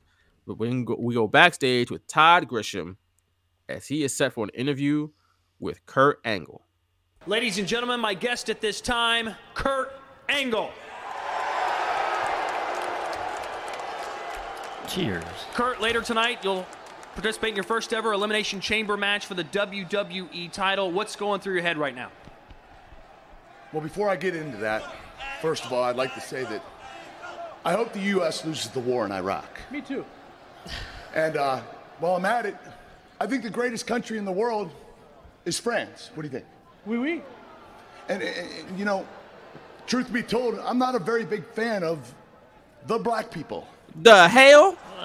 What? And, and if I would go back in time, the one person in history I'd like to make tap out would have to be Jesus. Who do you? Kurt, what, what are you? What are you talking about? What are you? The point Man, is, maybe Jesus tap out. I can say anything I want to these idiots, and they'll still cheer for me. Sure, when I first come out, they'll chant, You suck. But after a couple seconds, I got them in the palm of my hands. They give me a standing ovation every time. And why is that? It's like a dog knows when a storm's coming in. Everyone, all these fans know that I am the greatest wrestler in the world. I'm better than Cena. I beat Shawn Michaels and Kane at WrestleMania. And Chris Masters and Carlito aren't even in my league. Not even close. Ooh. No, I won my very first title right here in Albany. And tonight, I'm gonna do it again. Yeah. Yeah. Okay. What are you talking about? Yeah, a lot to unpack there. A lot. Obviously. Uh, for one, I had I completely forgot that Shawn Daivari was managing Kurt Angle at one point. Yeah, I did too. Totally blocked that out of my mind. Maybe it was maybe a short period of time or something. It was. I don't know if he was there by WrestleMania uh, when he was world champion for that triple threat against Orton and Rey Mysterio, but that's neither here nor there. Yeah, I don't even remember that either. Right. Two, Kurt Angle was awesome at this point. Like this is probably honestly one of my like, like, if if early Kurt Angle was maybe people's like favorite Kurt Angle, like when he was doing three I's and he's Yeah. kind of goofy, but he still Yeah. would win matches. Early 06 Kurt Angle was badass, right? When he would just they just made him exactly what he is, a wrestling machine, and he could tear anybody apart. And he had the mouthpiece. He was wearing the, the lower, the low cut boots. He wasn't wearing like the high, the, I don't know, high top or knee high boots anymore. He's wearing the low cut boots, and he was just out there killing that. people. Like that. you hated it. I love this boots. Kurt I hated the boots. Oh, wait, wait, I didn't hate the character, wear. but I was more of a fan of his 99 2000 character than this one. But and that that's understandable. I didn't I hate get that. it, That's but- that's like the classic Kurt Angle. That that Yeah. first incarnation of him with three I's and everything. And, it- look, he was hysterical as that too. He was great. But this version, I just wish we got more out of this. It's a shame he had so many personal kind of issues going on, and then he eventually left yeah, and went to yeah. TNA. By the end of the year, he was gone. Right. Because this version was badass, bro. Like I, this was like the version that to me, like this is what I would want out of Brock. I mean, this is what Brock pretty much is, and he does German suplexes all the time. but Kurt's intensity and his ability to really talk and he, he just oh, it was just great, right? I just love this version of Kurt Angle. And I think that's he's he's making a point in that no matter what he said, people would still like him. And I guess I'm one of those people. I never knew he had this promo, right? but that's a wild way to make that point, What the hell is going on here? right? So you want to tap out Jesus. Wild. France is the greatest country in the world, which that's like your opinion, man. Okay, and then what was the first thing he said? He um he hopes we lose the war in Iraq. Yeah. Jesus. Yeah. And then I don't like quote unquote the black people. yeah, that's appropriate. Ron Simmons is offended naturally. Excuse me. And why didn't he come in and make it a cameo and just say, He should have. That would have sent me into hysterics, actually. so, like, when I first hear this, like, when I first, when he had me in the first half, bro, like, when I first, when I first heard, the, I heard the heard, first half of this promo, I was like, what in the hell is, who wrote this? Kurt Angle's a racist now? And then he goes, no matter what I say, they like me. I was like, oh. Yeah. Yeah, see, he was Oh, making okay. a point. That's it was, still It was a little. Like, you highbrow, you know. like- Like, you gotta wait for the for the punchline, you know. Still, That- very, he could have left that out. I mean, like, That- you had enough with the Jesus, you had enough with the war and, and Yeah. France and stuff. Like that was enough. You didn't have to add. But I guess that. you can't offend Jesus neither, right? Like you don't want to offend Jesus. That's bad. But that promo threw me for many loops. Many, many loops. Whoa, wait a second. Hold up, hold up. I didn't want it back. Listen Rewind. again. Process. Like, okay. All right. I think I, I get I get the point he's trying to make again, but it's just a wild way to make the point. right? Like we don't have to do that. But okay, here we are. Somebody wrote that for Kurt Mm. knowing that it would trigger people, especially black people. I wonder if they were actually racist. I don't know. Like, I don't like. Ah, no, that's right. The black people, especially when you say it like that. Like, Yeah, like did he do air quotes? Did he do air quotes? He might have. The black people, like the way he said it, I remember. I don't remember if I saw him do air quotes, but that, like, he was prepping for that. He was he was preparing himself, I think, because he knew that would land uh, rather uh, not a soft landing. Look, 2006, 16 years ago, things were a little different back then. They were. Even that was still like, ooh, god Yeah. damn. Like. Yeah. like, you had to turn that back around and be like, I can say whatever I want, and they still cheer me. Like, okay, okay, we, we- could we could say other stuff. They, they they'd have to like list a couple things that you would never say ever, and like, it was like uh, they had like probably ten examples, and then they picked like you know the three or four of them that he listed Right. as the quote unquote best ones. So hey, that made the cut. Yeah. Yeah, that was that was like I said, that threw me for many, many loops. I was And I totally Whoa. forgot about that. I saw your tweet. You know, I tweeted, I have some thoughts on Kurt Angle's promo. So that before I even watched the entire show back, I, I went to that just to see uh, like what it was about. And I was like, oh shit, I forgot he said that. like, oh. yeah. Yeah, that promo was wild. Yeah. So but moving on from that, we're back in the ring where the refs are finally peeling Ric Flair's ass off the mat. so we can get on with the show. You can't stay out there dead all night. You gotta get out of here, bro. get your ass backstage and get stitched up. get on out of here. Show goes on, dude. Come on. right right and, and and in some very morbid ways unfortunately Yep. um so when they got him out of there it was now time for the wwe women's championship with trish stratus defending against her number one fan Mickie James again who's at the royal rumble as the impact women's champion she still looks damn good 16 years later but on this Holla. night oh go ahead I said holla. Oh yeah. um, I'm taking though, but you can have Nick, uh, Mickie, if you're interested. I know Nick out, hey, I'm I'm another Nick. not Nick Aldis, Nick. Piccone. Yeah, there you go. You're right. That, I'll change my last name. common, you know. I will change my last name. Yeah. I need to. like I do whatever you want, Mickie. Just, just be, just be my wife. Let's go half on the baby while we at it. but uh, the fact that WWE kind of stretched this out to WrestleMania, I don't think that gets talked about enough. Like I forgot they had their first match against each other at eliminate at uh, not elimination Yeah. chamber, New Year's Revolution, I forgot this too. And they had the climax. What would that have been? Two or three months later, Oh, with a second okay. match that people were into. Whoa, phrasing, I get it, especially for this story. Whoa. All right, wait, wait, don't do it. Uh, I I understand, but uh, uh, yeah, that was that was pretty good job of them because people were still interested by WrestleMania too. Yeah, I remember. Uh, I even the first note I made was I thought this was one of the better built women's feuds of this era. Yeah, I mean, how many of do we have to choose from? really? I mean, that's true.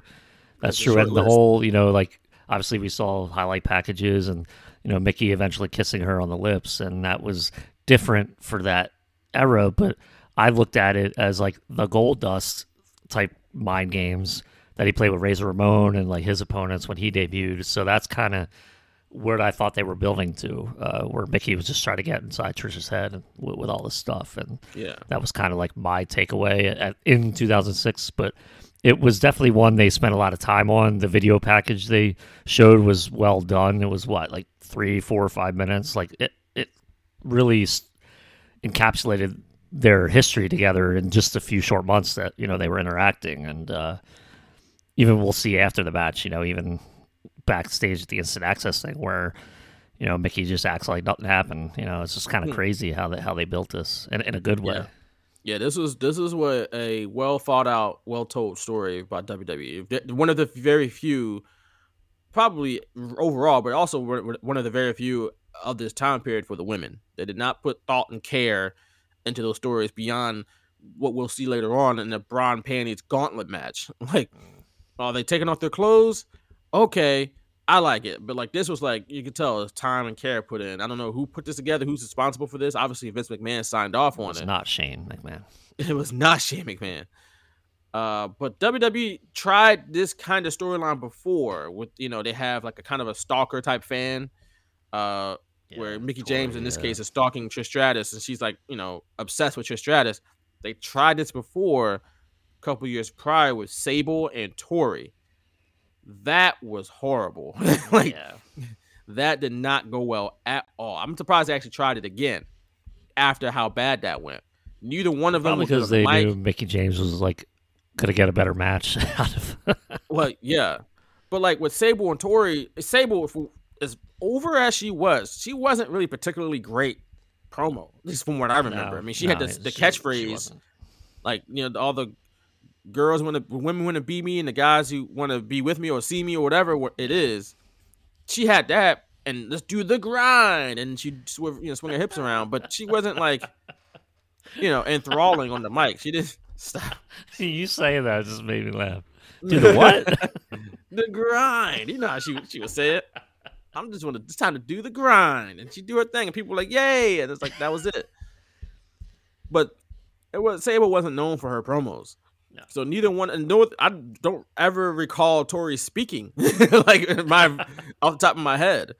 So that's how good she was on the mic. and then they were even worse in the ring together.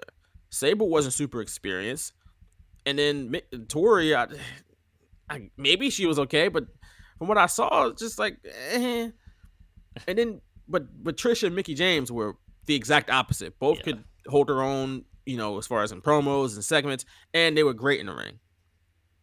And we'll see how great they are in this match, but uh, yeah, th- this was leaps and bounds better than when they tried it in '99 with Table, with Sable and Tori.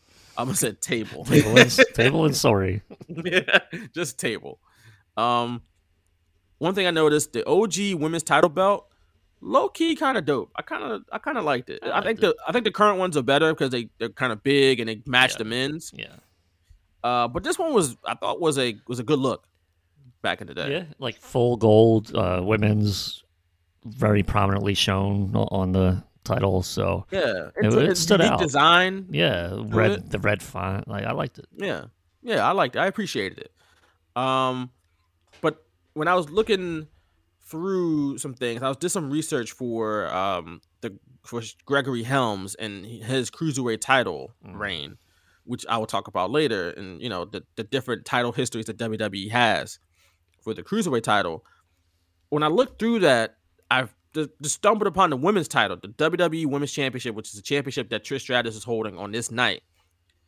That is WWE's oldest title lineage right now. Like according to WWE.com, the WWE Women's Championship, the one that's retired now, that's no, you know, not the SmackDown or the Raw Women's Championship, those go back to 2016, I believe. The Women's OG Women's Championship goes back to 1956.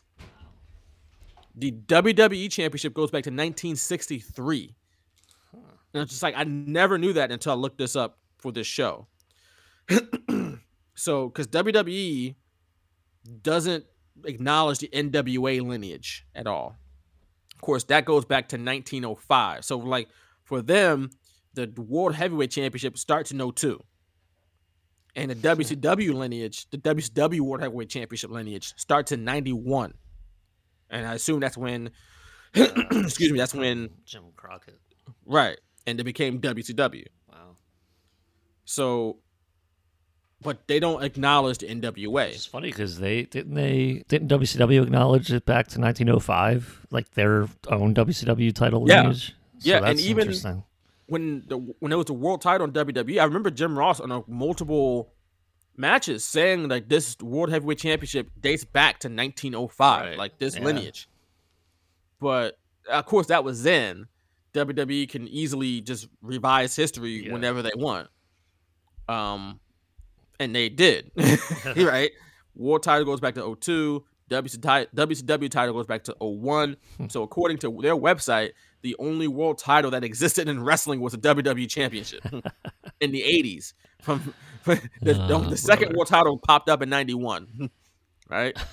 They don't, like I said, they don't acknowledge the, you know, the NWA World Heavyweight title, which of course Flair had and Harley Race and George Hackenschmidt, all these old timers back in the day. Uh, again, back to 1905. So interesting, very interesting how they do that. And it's very, it's a very tangled web. and We'll talk about it later with the cruiserweight title.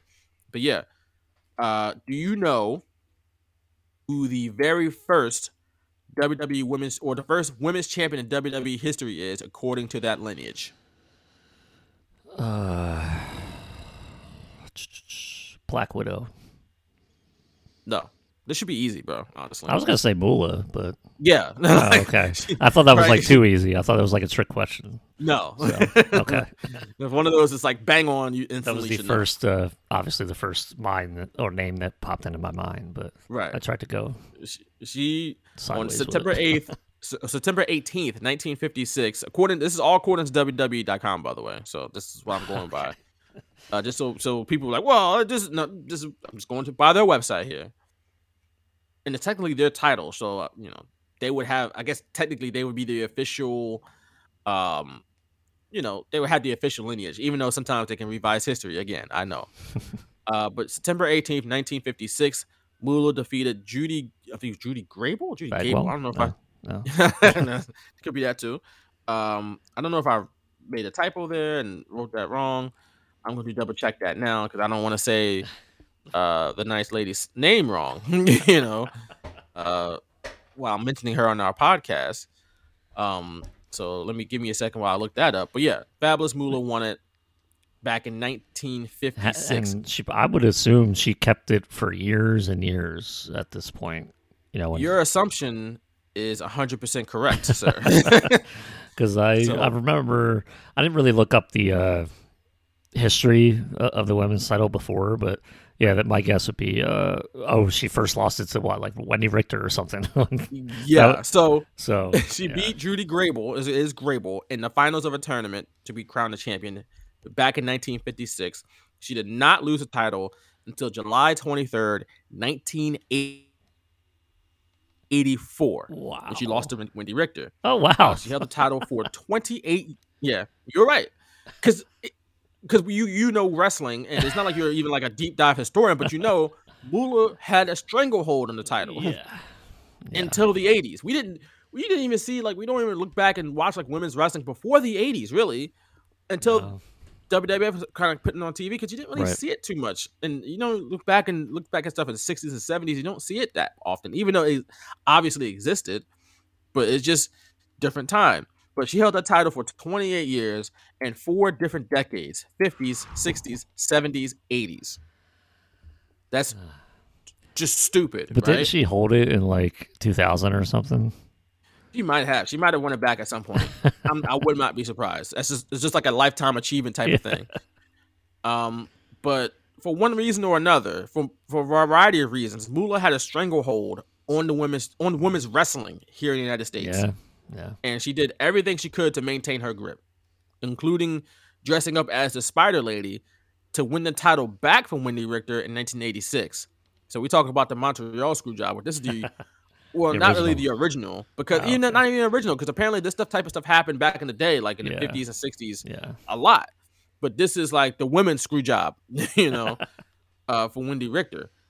Um, but she can pretty much controlled all of women's wrestling from the training to the booking. And she would train the women, and then when they would get booked, she would take a cut of their their uh their pay.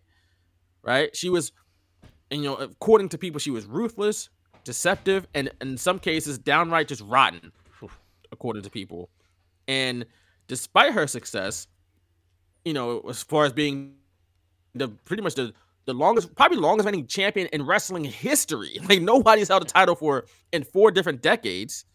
You know what I'm saying? In 28 straight years, like Bruno Sammartino didn't do that. You know what I'm saying? Like, so that that probably should go to show like the type of control Moolah had on women's wrestling, where she could just hold the title for that long.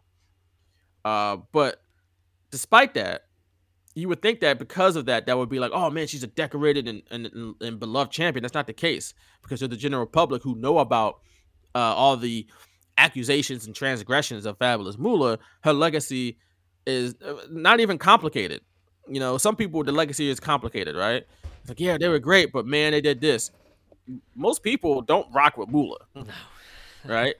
And her legacy is one of exploitation and greed, which is why when WWE announced the fabulous Moolah Memorial Battle Royal, or whatever, yeah, back in 2018, wrestling fans rightfully lost their damn minds, right? And it's just another instance of WWE being super tone deaf. like, Yeah. why would you do that? Why would you even like? Why?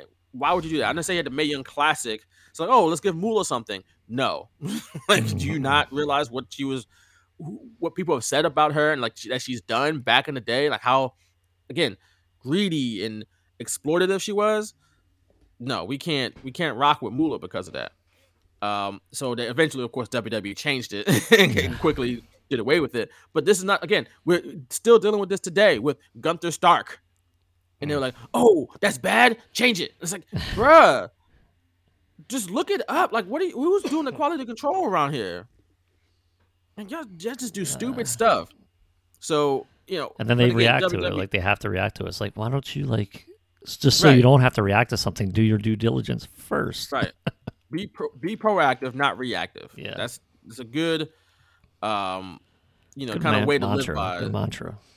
you know get ahead of the stuff before it gets really bad because it just makes you look stupid. Now wwe you know they announced a couple days ago they have like record profits and all this and that so it doesn't really hurt them in the long run. It just seems like they're just bulletproof for some reason. But it just still in that short term period it's a bad look and it's but it's e- so easily avoidable. They just but they for whatever reason they just constantly step in landmines all the time. Like when we do stuff for social media with the Eagles, it's like okay, how do we not step in it?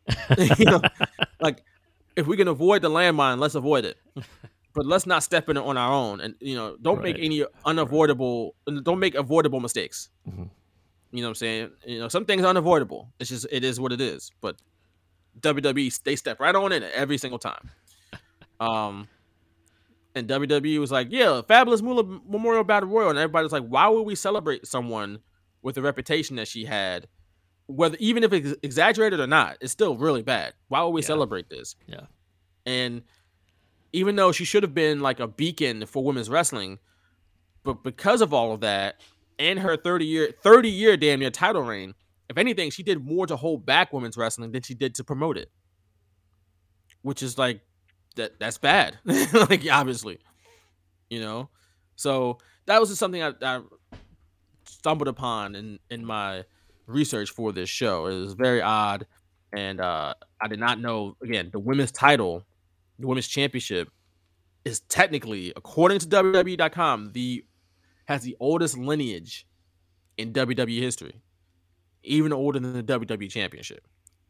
So, little food for thought there. But after this match, which was did much more for women's wrestling than Fabulous Moolah did, uh, despite the fact that Mickie James copped a feel early on in the match Yeah. the hold. Yeah. but I guess it was part of the story or whatever. But I, I, honestly, I don't think it needed the the sexual overtones. I think just her being obsessed with Trish was enough. Mhm. But WWE, still- they got even though it's 2006, it was still like there was still attitude era type stuff going on right here and there. They're just so- horny all the time. Like these dudes just don't have. They're just sexually like depraved men and sexually deprived men. They don't get enough sex. They just got to put it on TV all the time. Like, uh, okay, dude, like don't stop being so damn horny.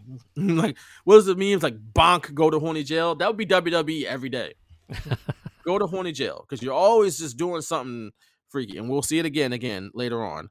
With the uh, Bra and Panties Gauntlet match, they're coming up with creative ways to have a Bra and Panties match. You want Right? to hear what Joey Styles said about that? I did not. Mr. McMahon, once again, the innovator in sports entertainment has made history. made history. During the broad panties match. Yeah, we're, we're gonna look back on this. Joey with, like, Styles. Mm-mm. historic. It's a historic day. Remember that history? History was made that day, back in 2006. Um, at one point though in this match, Mickie James thought about hitting Trish with the title belt, but and that even though that would have gotten her immediately disqualified, it would have been counterproductive. Yeah. To her winning the title, she thought about it, but opted not to, which was still very smart. But this match overall was very, very good, especially considering what time period it is, and you just did not see really well done wrestling matches. And again, that Bra and Panties match, you see what what the what the, the norm of as far as wrestling, Yeah. women's wrestling.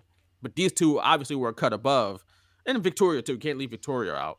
Um, but at one point, Mickie James hit the Stratusfaction. Took too long to make the cover, so Trish kicked out, and then Trish eventually hit the quote unquote chick kick uh, to win the match and retain the title. But again, this match I thought was great. Yeah, seven minutes, 18 seconds. Would have liked to see them go longer, but for what women's wrestling was portrayed in WWE at this time, it definitely stood out. And uh, I was pleasantly surprised by this match. I remembered liking this story, but I don't remember, like I said before, that they actually faced each other before WrestleMania. So uh, this was still a good match, regardless. Yeah, I was I was I was very entertained by this match. I thought it was very good, and uh, kudos to both of them. Which Yeah. again, it's not really surprising. They're both you know they're both Hall of or I don't know if Mickie's in the Hall of Fame yet, but she should be. Uh, but you know they're both Hall of Fame talents. They're both pioneers and legends in women's wrestling. Uh, they're that for a reason. Uh, so and this match proved that. You know, there's a good reason why women of today they look to to, to, to them and be like, man, I idolize them because they were actually really good at what they did. They weren't just out there just to look Right, good, right. even if they did look very good, but they were also very talented. You know, that was first and foremost. You know, maybe not in 2006. You know, Jerry Lawler out there like, oh yeah, I love it, but like being a horn dog again, bonk, go to horny jail. But uh, they were very talented. So I, I, I applaud. I stand uh, Mickie and Trish. Great outing from the both of them. Moving on though, we now get we're now backstage with Maria Kanellis, who is acting like I don't her character. What was her character? I- A child? Don't know. But given how WWE books, uh, you know, characters, I could see that. Be like, oh, like whatever they first thought about her during that diva search, that initial D- diva search that I think she was a part of. They're like, even if she doesn't win, they're going to bring her in because they already have like a an idea for her, and then that that was what this was, even though it wasn't good at all. Right. They made her like a, a I guess like a she had like the brain she talked like a child. Like Yeah. And yeah, Yeah. she's very attractive, but like who why would that be attractive though? Like her the way she acts. Like physically she looks great, but like she's like, "Yeah, and I'm here at the New Year's Revolution." And it's like what am I am I missing something here or this feels like weird to me? Like I- then I- she interviewed herself, didn't she? So that was, and then she Yeah, would switch what places, and very strange. what? That's something the kid would do, or something like. It just feels, it just feels weird. Yeah, bro. Like for her character. Uh, Yeah. And in, reality, Maria's uh, super intelligent. It's not like she's dumb person, like, and that's how she is. Like, no, she's she pretty much runs Ring of Honor's women's division, I believe. So She I- I definitely don't wasn't like they- that on her second go around with WWE when she was with Mike No. Bennett, and she definitely wasn't this. No, I, I mean, just- she, it I- wasn't great, but I mean, it wasn't this at least. Yeah, she felt like an actual adult woman the second time around. Where just like, are y'all making her like childlike? Which is weird. But again, this is also coming off the heels of like, you know, Britney Spears had a hit song when she was 16 in a schoolgirl outfit, and all of a sudden, dudes were like going crazy over the schoolgirl outfits and Hey, lusting in over grade. Britney That was Spears. great. Right, but at least you were like 13. There were grown men like lusting over that. Ugh. She was like 16. It's like, wow. society again, very Right. weird, very different, and uh, yeah, we're a different place in society these days. Yeah. Our society isn't perfect by any means, but we, No. we, we we've made some progress in some areas. Some I'll, I'll say that much. Yeah. Um, but yeah, she's she's gonna be ready. Maria, in this case, she's gonna be in the bra and panties gauntlet match. Uh, but then uh, Gregory Helms butts in and cuts this terrible skit short. Fortunately, um, and he was, you know, he's he's gonna face Jerry Lawler, Jerry Lawler on this night. And he said he's gonna send Jerry Lawler to the hospital. Uh, I can tell you one thing. Gregory Helms ain't beating Jerry Lawler. I can say that right now. Like, No. no offense to Gregory Helms. It's just Jerry Lawler beats guys like Gregory Helms. you know, Yeah. he may not beat the Miz when he's WWE champion, but he beat Taz and he's gonna beat Gregory Helms. So we know that for damn sure. But then Helms, he's walking, you know, away from the promo area, and he walks by Shelton Benjamin and his mom, Mama Benjamin. Here, but I mean, I don't even know why he came. I, I don't even have a match. That's the point. You ain't been here since you were defending your Intercontinental title. That was last year. Now you ain't doing nothing. But don't you Nothing. worry, your mama's here. And everything gonna change. Now, have you eaten? Yeah, yeah, I had a protein bar. How did she not know this? They drove there together. That ain't nothing. uh-uh, that's why you ain't been winning no matches right now, because you ain't eating right. Where's the food? Catering's right down here. Okay. Now you go to your locker, and your mama gonna go get you something nice to eat. You know, I'm not really hungry. Who you talking to? Yeah, that's kind of Yes, funny. ma'am. Act like you know who I am. All right, not gonna lie, that was pretty funny because that's even fictional black moms don't mess around. Who you talking to? Who you think you talking to? And you better be like, I ain't, I ain't talking to you. I'm, I'm just look away because something bad might happen to you. But of course, Mama Benjamin walking around in pretty much a nightgown or a muumuu or a house dress. I don't know all the time because that's what old black women wear out in public. Like they don't dress up at all.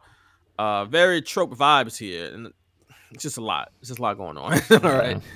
Um, but Joey Styles, by the way, says Shelton's mom is a very assertive woman. Like, I thought- I thought that was kind of funny. Um, I'll have more on Shelton Benjamin's mom. Well, I probably could say it now. I guess I looked up a lot of stuff about Shelton Benjamin's mom, and I guess I'll just get it in now while I'm thinking about it. Uh, and while we, you know, first introduce her, uh, her name, by the way, she's an actress, right? Uh, her name is Thea Vidale. You're probably wondering who is Thea Vidale? Who, you know, who is this woman playing Shelton Benjamin's mom?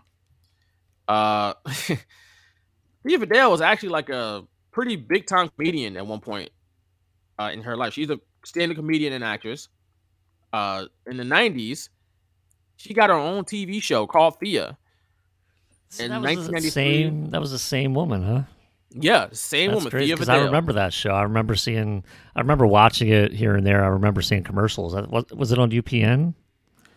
It might, I think no, it's on ABC. Oh, Maybe okay. it got to UPN eventually. it- it- all those like stations kind of run together for me when I was growing up because I used to watch so Yeah. many shows on all the networks. So Yeah, Thea Vidale had her show between 93 and 94.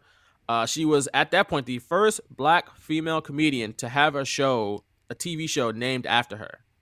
So that's pretty historic. Wow, that is You know, and that's big time. It was on ABC.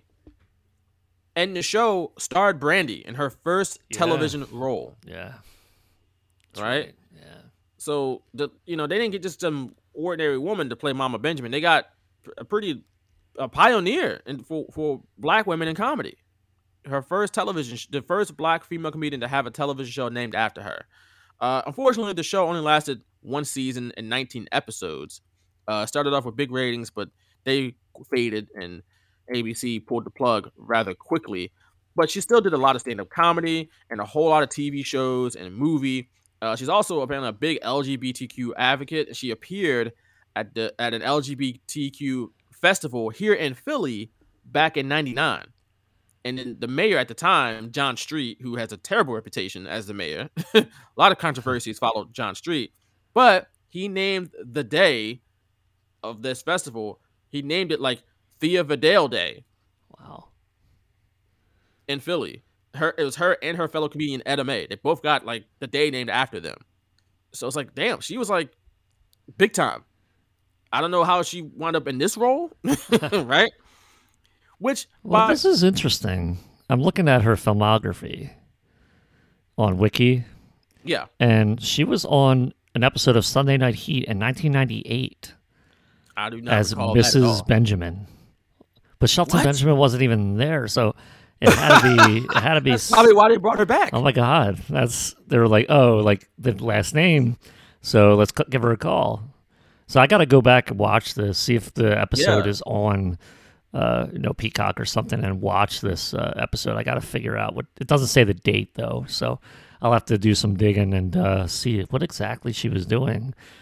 Or in this one episode, it says one episode of Sunday Night Heat in 1998. So I'll have to go back and see what the hell that was That's about. wild. And she was Mrs. Benjamin. Right, yeah. It says Mrs. Benjamin there, and then it has Mama Benjamin in 2006. For Right, so different character. I was gonna say, like, do they do they just like extrapolate her back to '98 with with the Benjamin name, or is that a separate thing? Like, and then the, who had the like, who like who remembered that in WWE? That's like her last name was Benjamin on Heat back in the day. We should bring her back as Mama Benjamin. right, right. Like who was Benjamin back then? Like I don't, I don't know. I don't know where her because Shelton I didn't debut until 2003. So Yeah, 2002 way later. maybe? So, so he's nowhere near the main roster at this point. Probably wasn't even signed by WWE in '98. Yeah. I don't think he was because you know, he, he- like you said, he didn't debut until like 02, 03. So he's probably signed in like 2000. So maybe 01 even. Like who knows? But uh, I just who who's the person who like made that connection? Right. That's a deep. that's a deep cut. That we're, talk- we're not talking about Raw or SmackDown. We're talking about Sunday Night Heat in '98. And I've never seen. I and it didn't no start of it. until like August of '98. So it was like the last half of that year. So That's crazy. I yeah, I had I had no clue. no, me neither. My But- goodness. Uh, you know, hey, Thea Vidale, here's some flowers. You know, you, first black woman comedian to ever have a TV show named after her in history. That's a massive deal. I mean, you could say she blazed a trail for Mm-hmm. other black women in, in comedy to follow. Like, it's pretty wild to think about. And here she is, like, again, I don't know how we got to this point where she's Mama Benjamin and she's playing like kind of playing the stereotypical black mom, even with the like the attire, which that's we don't need the attire. She she wears actual clothes, you know. But it's, it's very interesting how we got to this point. Uh, I will give her credit though; she is funny as Mama Benjamin. Whether you think it was a good thing for Shelton or not, she played the role pretty well. like I'm not gonna lie, like she was pretty fu- funny. She did her part, so I'm not gonna knock her at all. WWE's creative, you could knock that all day. She did her job though. I'll give her the credit. Um, but move on from that. Uh, we then get a look at Lita and Edge in the internet chat area. And uh, uh, little foreshadow. Here comes Edge along with Lita. How about giving the WWE fans their access, okay? Look, we're just gonna answer a couple questions just about your match tonight with Flair. And Flair, Flair, Flair, I don't care about Flair, okay? I'm done with that. I got bigger things on my mind. I, I don't know what you mean. If we just Ju- take ju- care of this real just, quick. just, I'm not in the mood for this, so you deal with this, okay? Okay, okay. I'll meet up with you. I'll, I'll take care of this. Hey. Hey, come have a seat if you don't mind. So, I I mean, look, I understand why WWE did it because no one really still saw it coming, right? It is foreshadowing, which is a thing that is done. is a tactic that's done in entertainment. You foreshadow things, but also in hindsight, WWE slightly kind of gave this away, like right, like or am I tripping? Yeah, because well, so we hadn't seen a cash in yet, so Right. I'm watching this as a fan. I'm I don't I assuming That's he true. means the Money in the Bank, but I'm not assuming he's going to cash it in that night. So Right, or Like, after a match has already happened. Right, either. right. Like we So- don't know how the structure work, like how people would utilize it. Yeah, exactly. So I was So, just yeah, I didn't really fair, look into it that much at that point because at this point I was like, oh, WWE doesn't do surprises anymore because they were already in like you know a rut almost compared to coming out of the Attitude Era and 2002 2003. So I was just like, uh, like kind of dragging. I mean, I appreciate looking back on this era now because it's a lot better than what we have now, but. Uh, that like I was just kind of like, uh, we're we're never going to see a cash in, so and we're definitely not going to see one on pay per view. So I was I kind of like glossed over it a little bit. Yeah, I I, I understand that. That's fair because I know, obviously, I didn't watch the show live, but like I know, like when the cashing happened, it was like, whoa, he did what? Like it was surprising because he had it for so long, you almost forgot about it to a certain extent. It's like he still he still got this briefcase, and it was like nearly a year after he had won it that he's Yeah. still walking around with it. So, yeah, it's very uh very interesting. Uh, but, but like I said, in hindsight, it's I, will give him credit for it. There's good foreshadowing in hindsight. Then, you know, Yeah, I didn't I didn't even catch it till that. understandable, understandable. Moving on, as you heard at the end of that last clip, you heard Jerry Lawler's music begin, which means it's time for Jerry Lawler to go against Gregory Helms. Of course, Shane Helms is Gregory Helms, but he changed his name to Gregory Helms to be more serious. And it was it's kind of kind of I don't want to say odd. It's just like oh, this is interesting. Where WWE is kind of really giving Gregory or Shane Helms, Gregory Helms, whatever whatever you want to call him, they were giving him like a serious push here. Like he stopped doing the hurricane gimmick. He cut his hair. He started wearing, rocking shades, which means you're a villain if you wear sunglasses, especially indoors. Um, changed his gear, and eventually he became the longest reigning cruiserweight champion in history. And like later this year into 07. And he was the longest reigning champion of any kind in SmackDown history. Of any kind. Uh, but here's the thing about the cruiserweight title. On WWE.com, his title lineage traces back to the WCW. okay? According to WWE.com. The new cruiserweight title that they just retired, that dates back to 2016. They don't include WCW at all in that. It's again splintered. You got two the same name. It's the cruiserweight championship. Just throw them all together and make it easy. yeah, like there's no need for that. Right. No, this is a whole new lineage. Forget that lineage. right? Get that. And I guess maybe because they do that because this was an technically by the end of this most recent time they, you know, retired the Cruiserweight Championship, that was technically an NXT championship. It wasn't a WWE championship anymore. Even though it started out as a WWE championship, so hmm. there's that. But it's still crazy to me that WWE has had two cruiserweight championships and retired them both. It's just so silly. It's like y'all clearly don't have belief in this title, in this weight class or division. Stop it. Let's not do it again. Okay. But 205 Live is still a thing. Yeah, without a, anything to fight for. For it's literally for nothing. it's just there. Uh, do they even have people? Do they have the weight limit anymore? Like, do they care about that still? Oh, jeez. I, I mean, you, I c- you can't change the title of the show, I guess. It's man, and it's, it's not. Is it live? I don't think it's even live. Who cares? It's No, just it's not. Who cares? um, at one point, you know, Helms gets Gregory Helms gets Jerry Lawler in a chin lock, and then Coach asks how many chins was Gregory Helms grabbing, because in his according to Coach, Lawler had about three chins, which is just kind of funny, kind of funny joke. He then said oh. Lawler had more chins than a Hong Kong phone book. Oh my god. Which is like, Jesus Christ, the racism on this show. That was a joke that Lawler would have made if he was on commentary. Oh yeah, he would have relished in it too. So maybe he was trying to like give it back to him a little bit. S- Still not good. I though. guess. I guess. It's really bad. Not good. It's really bad. But yeah, the racism on the show is just wild. I just don't understand it. 2006, again, a different time. Uh, at one point, Helms took a break from beating up Jerry Lawler to jump on commentary, and he was, you know, doing commentary during his match. I said he when he's done beating up Jerry Lawler, he's going to take his job as well and do it better than him. and I wrote, "The Rock much better than Gregory Helms on commentary during the match. Like, you know, The Rock was much better at it." Uh, but uh, eventually, Lawler made a comeback and he won with a top with a fist, a punch from the top rope. Five knuckle like- shuffle. pretty much from the the top middle rope, an avalanche, an avalanche five knuckle shuffle.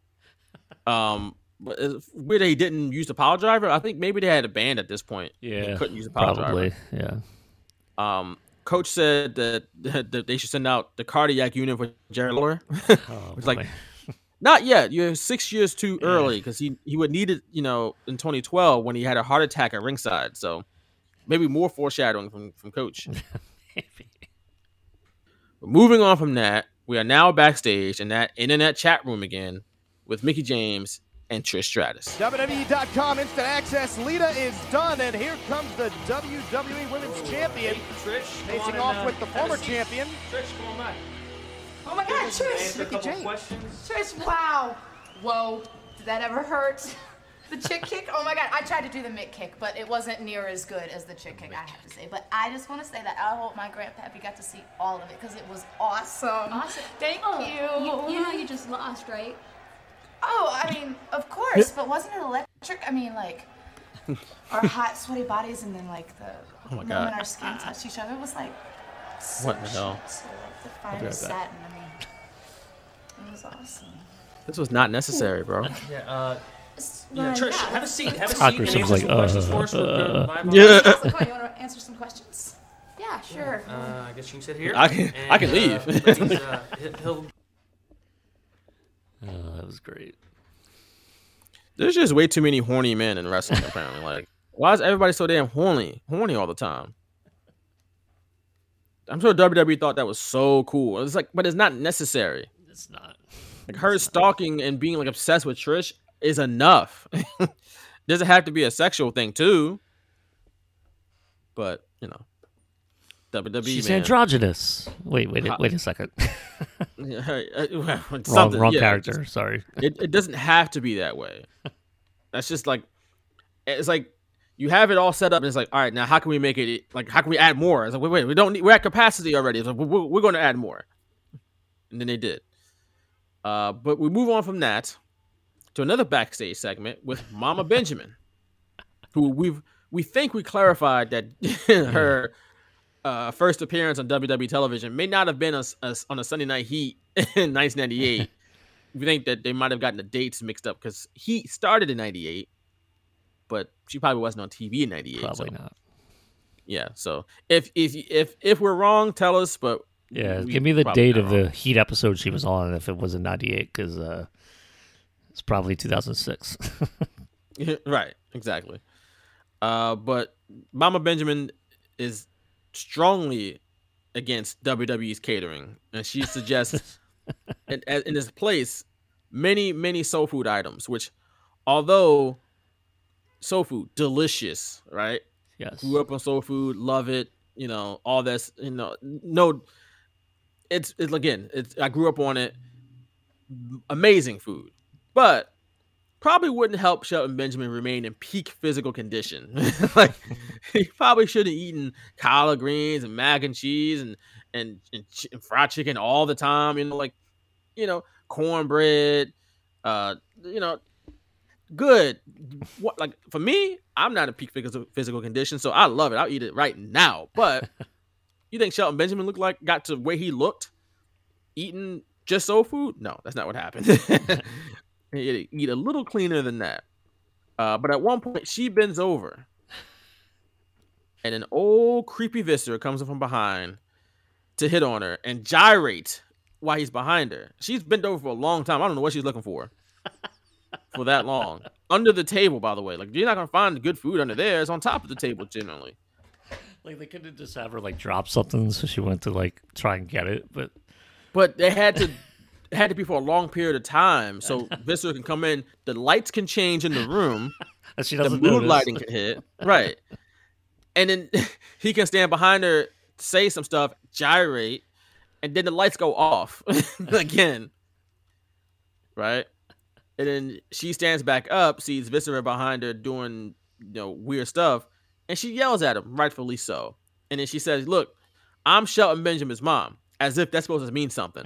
like people supposed to be like, oh no. And it, Right. honestly, it sounds like something my mom would do. Like she would be at something with the Eagles and something would happen. Like, I, I'm Vaughn Johnson's mom. That's like they're gonna be like, so like get out. like and I'm gonna be like, bye mom, I can't I can't come save you. that's it. They kicked you out. You did something. That's your fault. I ain't coming to get you. I ain't coming to get you. It's sidebar. And the Zach story like this, when she didn't throw my name out and be like, "Yeah, I'm Vaughn," like, but literally, I lied to you not. And my my girl, she brings this up to this day because she's like, "Why didn't you take me?" Took my mom to the Super Bowl, right? Because mm. me and my girl, we weren't that serious yet, you know. But you know, my mom's my mom, so mom goes to the Super Bowl, and for some reason, she just like forgets time zones. She doesn't remember that Minneapolis is an hour behind us. So we got the whole itinerary for like when we're supposed to, you know, leave, and it's supposed to be like 45 minutes after the trophy presentation, and we're supposed to get on the bus to the airport, blah blah blah. She's looking at the time and like, we're gonna miss this bus. It's coming up to halftime. I'm like, we're gonna miss. She's like, we're gonna miss the bus. I'm like, man, they said 45 minutes after the Super Bowl, like, like after the trophy presentation. So you're good. Like, don't go anywhere. It's like, uh, I'm gonna go try to make this bus. I ain't, I ain't gonna be stranded out here in Minneapolis. I'm like, mom, you leave the stadium uh, you on your own. I'm not coming to get you. Like this is the Super Bowl. For one, it's the Super Bowl. For two, it's the most secure like sporting event I've ever seen in my life.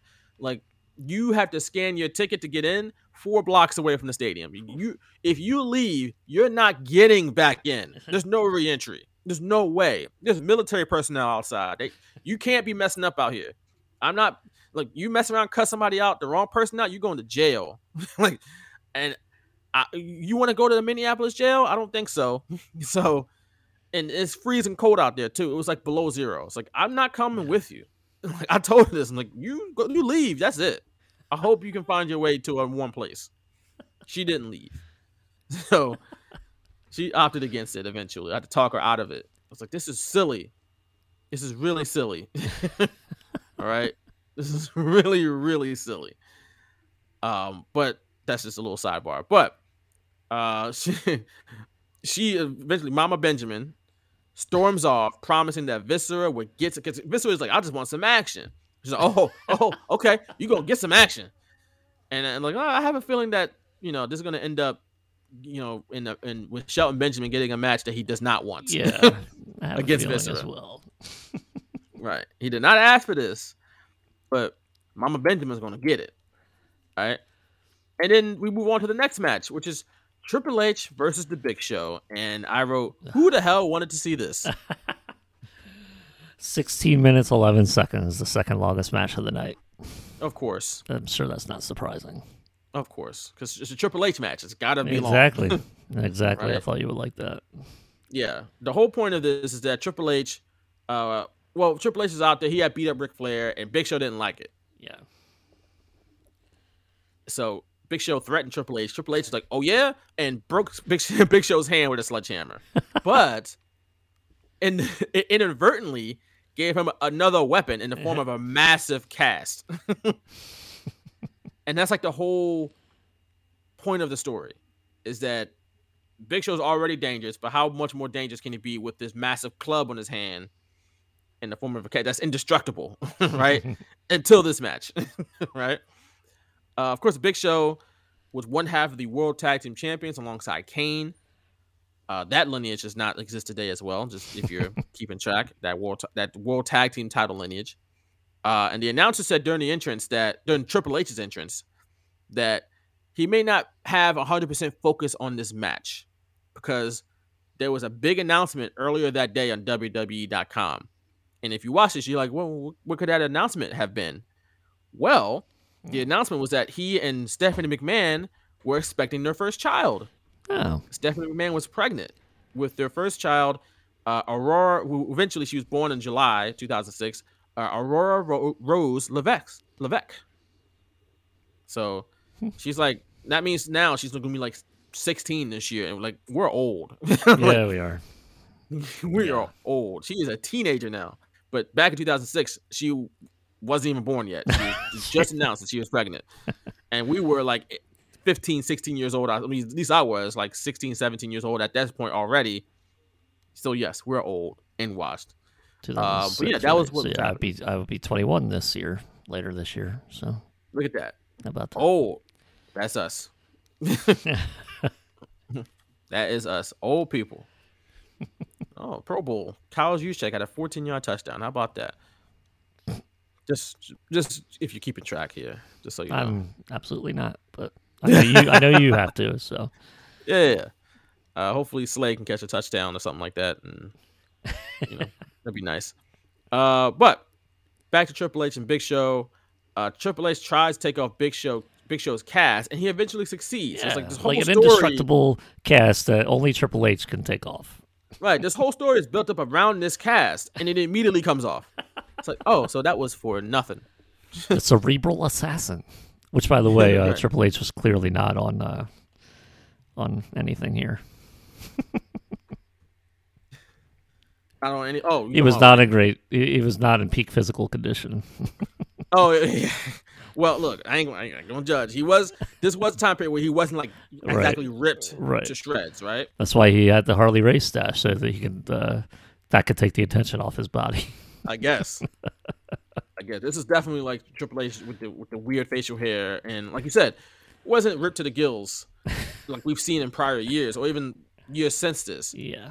Um, but yeah, there we go. Something I noticed. That's all. yeah, yeah. You, you, you said it. uh, I will give this match credit for one thing, and that's Big Show did a very good job of selling. Because you know, obviously, when Triple H gets the cast off his hand, he attacks the hand, and Big Show is like on the verge of tears because it's so painful, right? Yeah, and he does Uh, a lot with that hand. Yeah, that's his that's his choke slamming hand. Yeah, that too. That too. Yeah. right. Uh, that's the hand he goes yeah with. He does the yeah. Or what did the Rock say? Yeah, yeah. I really should get all those sound clips of The Rock uh, making fun of the wrestlers. yeah. What do you say about Steve Austin? I'm a, my name is Stone Cold. Get my pickup truck. Listen to some Backstreet Boys. you can make fun of me all you want, but once you go to the Backstreet Boys, that's it. um, but yeah, back, Big Show though selling the hand. I, I wrote like selling is a key piece of a big man's arsenal. Yep. Like it's very important because they don't sell very often because you know they're huge. Uh, but when they do, we have to believe it. And obviously, the prime example of that is Brock Lesnar, who is tremendous, Yeah. and it makes his matches like he can suplex people, you know, six times in a row. But when they get a little bit of offense on him and he sells it, it's like, oh, oh, he's That's right. trouble, he's in Yeah. trouble, he's he's staggering. Oh man, he's on the ropes, and it just makes the match that much better. And even though you you know he's probably going to win in the end, but for that time period that he's selling, is like, okay, well, we got something here, okay. And he's so convincing that he's in trouble that like it just makes the matches better. Uh, at one point though, Big Show mistakenly knocks down the referee. I think he just swiped him with his hand, uh, and that's when Triple H retrieves his sledgehammer. But then Big Show breaks it in half with his bad hand. It's like you could just you have two hands, right? yeah. Use the other hand. Uh, Triple H eventually used it anyway because it still has a hammer on the end. um, breaking in half did not do that much damage. Uh, and then he hit hit Big Show with the pedigree to pick up the win. Uh, I wrote that this match was a big bowl of okay. Uh, and like I said, it was alphabet soup. The only letters that would be in it would be O and K. And uh, it was a good story, but it was it was just fine. It was, you know, it was, it was there. I guess it was a, a way to get Triple H uh, a win because he's you know he's eventually going to main event WrestleMania uh, against John Cena. So if that's if they know that plan right now, they're not going to have Triple H lose. So I guess it's to build up his credibility for Cena, even though by this point Triple H is a 10-time world champion. I don't know how much credibility he needs, but you know, I guess he could beat the Big Show. Whatever. Um, it doesn't matter. Uh, but moving on from that, we're now backstage with Chris Masters and Carlito, who are Hey, Chris. Hold on, hold on. Two more. I like this, by the way. two more. Ah, So you get bigger and bigger every day. Like that pump. You, yeah, hell of a pump, hell of a pump. Look, Hell of a let me ask you a question. What do Kurt Angle, Shawn Michaels, Kane, and Cena all have in common? I got it.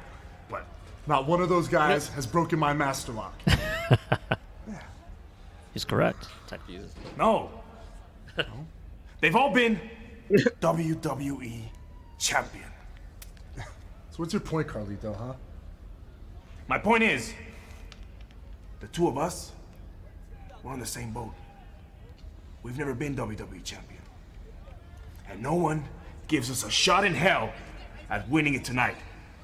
And that, One of me. that's not cool. You come in here, you interrupt my workout. You got you got some kind of plan? Look, this chamber is every man for himself. But it doesn't have to be. The two of us, if we work together as a unit, we can take out Kurt Angle. We can take out Kane, Shawn Michaels, and Cena. And then, it'll be down to the two of us. And finally, some new blood will be wearing WWE Championship gold. Makes Ah. sense. What do you say? You know something, Carlito? That sounds cool. Cool. Get it? I got it. So that mean, plan makes sounds like, a, sounds like a great plan that's going to fail and backfire in the end of the day. But it Uh, makes sense. People are stupid. That's all I care Um, about in wrestling. Hey, That's they- true, though. Those are the only two. Those are like the outliers in this match, and they want to, you know, team up to Right. create something different. Like I get it, and it's good storytelling, even though it's simple and it's like okay, we know it's not going to happen, but at least they covered their bases. you know, Right. I just like how Chris Masters is like, ah, ah, two more. Wait, ah, 1001, 1002. It's like that scene in uh, uh, it was an Anchorman when he's like, Yeah. he, uh, asked for uh the woman. I forget. I can't remember her name now off the top of my head. Uh, I know it's Christina Applegate plays a char- plays the character. I can't remember the character's name, but she come, he's like, can you, meet, can you meet me in my office? He's got his shirt off, pumping iron, nine hundred ninety nine, one thousand. his workout, you know, the, the muscles over here and all that. So it it's oh deep burn, ah, deep burn. But you know, Chris Masters looks like he actually, you know, worked out legit. So Yeah. it's not like he's faking it. Um, uh, but moving on, we got Jerry Lawler who rejoined Styles and Coach at ringside on commentary, and then we get Mama Benjamin and Shelton Benjamin who are in the ring to call out Viscera. Viscera! No man talks to my mother the way you did. I want you to come out here and give my mom a public apology. That's all Shelton Shelton wanted. wanted. no apology. Don't no man disrespect a Benjamin woman. I came too far, and so did he, all the way from Orangeburg, South Carolina. Yep. We don't take no ass whoopings. We disperse 'em. Bring your big ass out here and take this ass whooping. Viscera! we don't take no ass whooping. I said And Shelton's like, wait, what? I What? want your ass in this ring now. My boy's gonna kick it. Yes, you are. Yes, Yes, you are. I don't think Shelton wants any part of this, but We don't take no ass whoopings. We disperse them. Orangeville, South Carolina. Look I again. loved it personally. She's hilarious. it's stupid for Shelton Benjamin or pretty much anybody, but because like if if you have to do this, you have to resort to this for Shelton Benjamin, one of the best athletes that's ever been in a wrestling win wrestling ring. You're you're in bad shape as creatively. Okay, if you can't get a better idea for somebody like Shelton Benjamin, you are bad at your job. Period. With that said, she's hysterical. right? We don't take no ass whoopings. and Shelton's like, wait, well, I just wanted the apology. I did not want to fight. We could do this amicably. Wait a second. And we can we can settle this amicably and go in our separate directions. Right? You leave him alone, he leaves you alone. We're all good. Let bygones be bygones. She like, nope, I want your ass now. My son's gonna kick it. That's actually pretty funny. I'm not gonna lie, that was pretty funny. So after that, that means we get Viscera and we get Shelton Benjamin versus Viscera. And I wrote, this is why WWE doesn't do brand exclusive pay per views anymore. this is not a pay per view match. I'm sorry. No. It just this is something that started in catering. It went, it went longer than uh, Trish Stratus versus Mickie James. Thirty It seconds longer. have. It shouldn't. Have, it should have been like two minutes. Yeah, it shouldn't have happened on the show. That's true. It's on the show. At one point, Mama Benjamin is yelling at Viscera throughout the match at ringside, and at one point she goes, "You you overblown ox." she is hilarious. Like to her credit, she is hysterical. Right?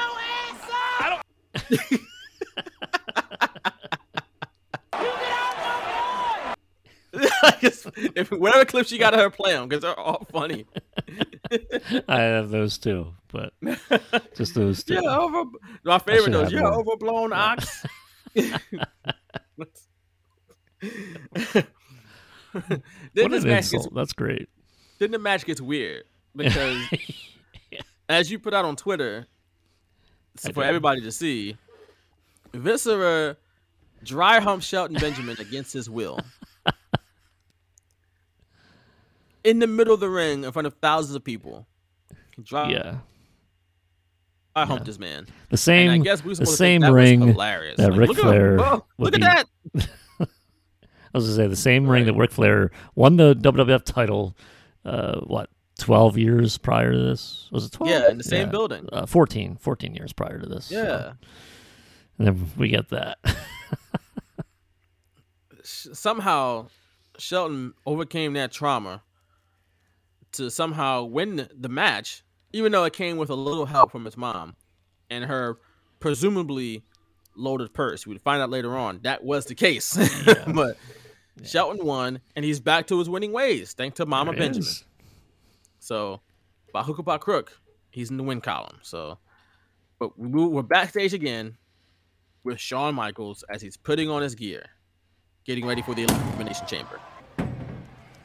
How you doing? I mean, I, I just wanted to drop in and wish you good luck. I mean, good luck. Thanks. And um, I, I kind of have a feeling, Shawn, that you're gonna need a lot of luck tonight. Uh, I'd like to remind you that no one has ever entered the elimination chamber as the first entrant and become champion and actually won the match, but I just thought I'd come by and say good luck, kid. Okay? I appreciate that. And you know, I've been giving that some thought, but then it occurred to me, you know, before HBK, no one had ever entered the Royal Rumble, number one, oh. and go on to win. Yep. And no Point one HBK. before HBK had gone to WrestleMania and competed in the first ever ladder match. But I did. Well, that wasn't And the first ever no ladder one match. went It was into a ladder match, the first one at WrestleMania. But uh, I did. So, who knows? There's a first time for everything No. when I'm involved. That's I'm kinda sorry. up. I, I really don't mean to laugh. Okay, and I know it's kind of rude to do that. But um, you, you, you winning this elimination chamber match for the championship and, and like being the first guy in and, and still winning, it's like, a, wow, yeah, that's the first. It's the first time for, for everything. It's, it's kind of like if you do that tonight, it'll be the first time that hell will freeze over. Foreshadowing? Foreshadowing? Hmm. Maybe? Hell. Will freeze over. I don't know. What, what, what did he? He wound up. Uh, what did he do at WrestleMania that year? So this is the beginning of their Vince, right? feud. They, Yeah, that's yeah. They actually had a match. It was actually a pretty entertaining match at WrestleMania. It's a it was a hard. It's like a no disqualification match. And at one point, Shawn is at the top of the ladder. We put the trash can around over Vince's head. I think he put it, over, or maybe it was through a table, something like that. when Yeah, he climbed to the top of the ladder, he did the suck it thing, which is like everybody's like, "Oh, Right. okay, that's a, that's a little bit of foreshadowing as well." And then he dove off the table with the, with the uh, off the ladder and dropped the elbow through the table, maybe with the trash can over his head too. It was like all Yeah, kinds of stuff his body on. was in it. Yeah, top body. So- top tor- torso above. Yeah, right. Uh, and so that was a pretty entertaining match. But then they also got in the handicap match with where Vince McMahon went up against Shawn Michaels and God. Um, Wasn't it uh, Vince and Shane? It was supposed to be like a tag team match, Was it a tag team match? Oh, it was a handicap match. and it, well, it eventually was because it was Vincent Shane versus Shawn Michaels. Well, yeah, obviously God didn't show up, yeah, right. God wasn't there. or uh, maybe he was. Well, they did have maybe like the beam was. of light that represented God, Yeah. right? He had, he had an entrance and everything. Yeah. How stupid is that, bro? So Shawn How went for the is that? tag, and he he pulled a Sid Justice and just left him like he left Hulk Hogan. Oh man. Walk to the back. Shawn Michaels turned his life over to God and couldn't show up for him at Backlash in 2006. What a shame. what a shame. Uh, but you heard the exchange there is that you know Shawn Michaels was going to be the first one in to the elimination chamber, and no one had ever been the first entrant and won. Uh, and that wouldn't happen again on this night. Shawn Michaels did not win. Uh, but the first person to technically win as the very first entrant in the elimination chamber was the Undertaker in 2008. Uh, the last person to do it uh, was CM Punk in 2012. Now, the thing is, just like the Royal Rumble, the second entrant is essentially the same as the first, so they started at the same time, and that's what happened a couple times as well. Cena on this night was the second person in, so he won. Spoiler, he was the first person to go the distance. Uh, but Edge in 2011 also was the second person in the match, and he won. So there's that. Next on the card, though, is a bra and panties gauntlet match. Mr. McMahon, once again, the innovator in sports entertainment has made history. My God, I legit thought about fast forwarding through all of this. Yeah, me too. Me too. But then I saw that it was 11 minutes and one second, so I was like, ah, it's too long for me to just. Yeah. But I legit thought about it. I was like, man, this is so bad. Hmm. I'm glad I was just alone in the room. Nobody saw me watching this. it would have been embarrassing. Uh, for anybody else to That's see. why, because it would have been embarrassing. Just Uh, so we're but- clear. Yeah. Yeah. That's the only reason. Um, Maria and Candice Michelle started off. Maria beats Candice Michelle, then out came Torrie Wilson. And of course, you got to win by tearing the other person's clothes off, you know. Oh. Bra and Panties. Um, out comes Torrie Wilson. Torrie Wilson tries to slap the ref around. Uh, she's distracted by that, but that opened the door for Maria to tear her clothes off and advance to face Victoria. And Victoria's shirt said, "Let let's get this over with," which is probably legit how she felt, she just wore it out of Probably, yeah. protest of the nonsense that was going on in this match. Because Probably a lot of them. on. I would say. Victoria's an, she's a legit wrestler. She's not a like just a bikini model. Like she's an attractive woman, obviously, but she could do more than just be attractive. And here she is in the bra and panties gauntlet match. Uh, Victoria beat Maria, which is like okay, damn, that's okay, that makes sense. Then out came Mae Young alongside Fabulous Moolah, who we talked about a lot earlier, obviously. Uh, Mae Young, bless her heart, she was 76 years old at the time of this match. And to date, has a much better reputation than Fabulous Moolah. yeah. Which is why no one complained about the Mae Young Classic. No. Which was also cool. Gave a lot of women a platform to perform on the big stage in WWE. Open, and it got a lot of them jobs too. Yeah. Uh, Mia Yim came from that. There's many more came from, you know, uh, the Mae Young Classic. That's just one name, the t- thing off the top of my head. But uh, so yeah, Mae Young no gets in the ring and he immediately take, starts taking off her clothes without provocation. like the whole point of the match is to keep the clothes on. She takes them off, and uh, I, I did think it was funny that she took off her shirt and just threw it at the ref, and the ref goes, "Oh, what?" that was kind of funny. Uh, then while she's like doing her thing, WWE just cuts to a whole bunch of crowd shots of people being super disgusted, which is like, damn, like, okay, I get it, but like, wow, Reality hits you Uh, hard, bro. It did. It did. Victoria tried to get the drop on uh, Mae Young, uh, but Moolah helped her out, and then they she held her up by, while Mae Young tore Victoria's top off, and then they just left. Like, wait, they weren't part of the match. Yeah, tour, I think, uh, part of the bra off as well, accidentally. So uh, Victoria had had to fix that while the next uh, person came out. yeah. So it was just it was just like, how can we get Mae on the show? Like that's pretty Right, much yeah. We got we got women taking their clothes off. Let's get Mae Young. like And okay, This is six years after the 2000 Rumble, where Oh, they were doing the uh, you know the bikini contest, where Mae Young was out there with Mark Henry, so trying to get naked, or did get naked. So it was, Yeah. uh, Yeah, we're six years did. later, still doing this stuff Still doing it, man. Still doing it. in a whole And other era, and still doing this stuff. Yeah. Uh, after Moolah and Mae Young leave, out came Ashley Massaro, Massaro who WWE had big plans for. Like they put her in major spots at one point. Uh, and it's a shame that she took her own life in 2019, just 10 days sh- uh, shy of her 40th birthday. Um, so rest in peace to Ashley Massaro. Uh, but she came out and pretty much won the match right away. Took off Victoria's pants, won the gauntlet, and that was it. So that was it. And then, although she won and you know, technically got to keep her clothes on, she still took them off because that's what the fans want. They was like, "That's right. that's what the. That's why she won the Diva Search because she knows what the fans want." It's like, all right. Mr. McMahon, once again, the innovator in sports entertainment has made history. there you go. How many like what a sellout, Joey. There you go. Always talking this smack on Vince, and now you're commentating for him, and then Mr. McMahon, once again, the innovator in sports entertainment has made history.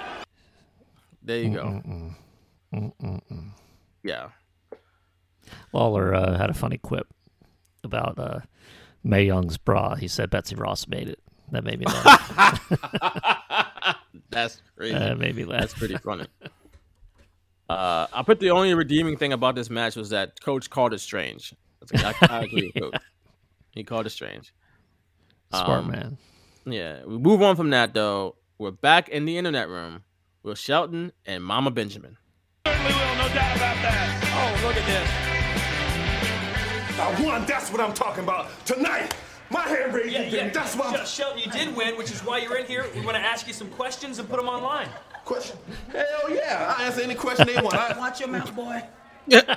We don't talk like that. I, am I'm sorry, Mom. I'm just, I'm, I'm so excited. Did you see me out there tonight?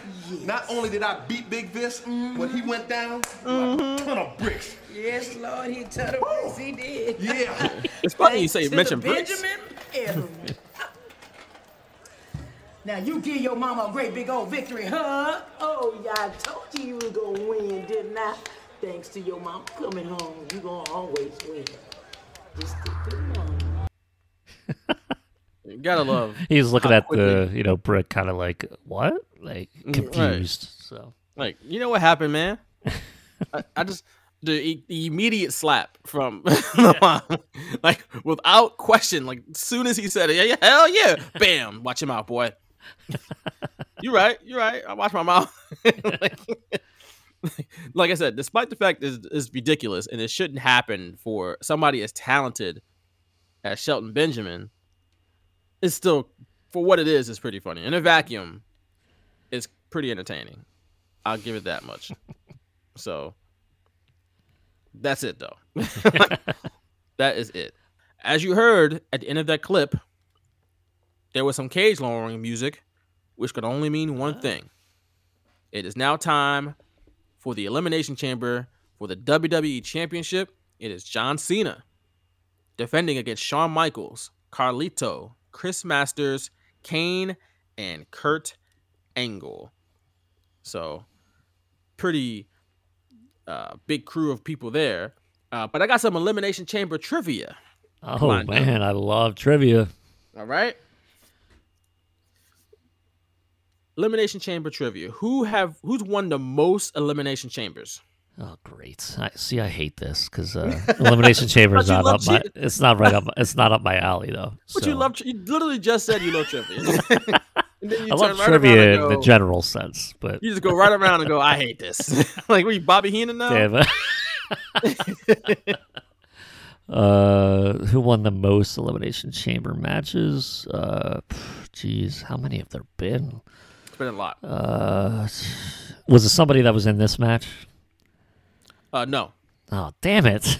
uh, all right. Uh, answer, if I I'll say answer, Triple H. be- you're correct. I was gonna say the answer really isn't that surprising. He, he's Yeah. won four times. Jeez.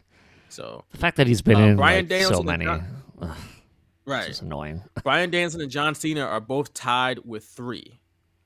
Bryan uh, Danielson's won three. I would have never guessed that. Trust, I was stunned when I heard that. Wow. But you think about it, he won twice as a heel champion. He, Yeah. he won in 2011 when Santino. Everybody thought Santino was going to win. Gotcha. Yep. And he won there, and he also won in 2019. Yeah, the, the last one I would have win. guessed. I would have never guessed the 2011 that he would be that it was an Right. elimination chamber. Wow. But but that's the one that, every, that Ali. I think Ali was supposed to be in that match, and Kofi was got inserted into it. and Kofi almost won. Yeah. So that's what Kofi Mania kind of started. I don't remember the third one though that he would have won. Uh, I guess it would have been you know some point between 2011 and 2019, but I Yeah, wonder if that be uh, to head to WrestleMania in 2014, maybe. uh, if you no, were able to think, win that, maybe. no, because I think he just remember he occupied Raw to get that Right. match. I feel like maybe he would won, and then they tried. They keep putting these obstacles in front of him. That's why I was. Right. That would be my maybe guess. right. I don't know. I don't remember, but I, like I said, I don't remember what happened as far as his third win, but definitely remember those two in particular. Uh, another question: Who has had the most appearances in the Elimination Chamber? Uh, Kane. Good guess, but wrong. Hmm. Uh, Shawn Michaels. Another good guess, but also incorrect. Triple H. Another good guess, but also incorrect. wow. Uh, Undertaker. Nope. Oh, Jeff Hardy. Nope. Oh, well, then I don't know. John Cena. He's been Ah. in seven elimination chambers. Wow. Now here, here's a here's a good question: Who has had the most eliminations in the elimination chamber, like all time, not like in one match, but overall?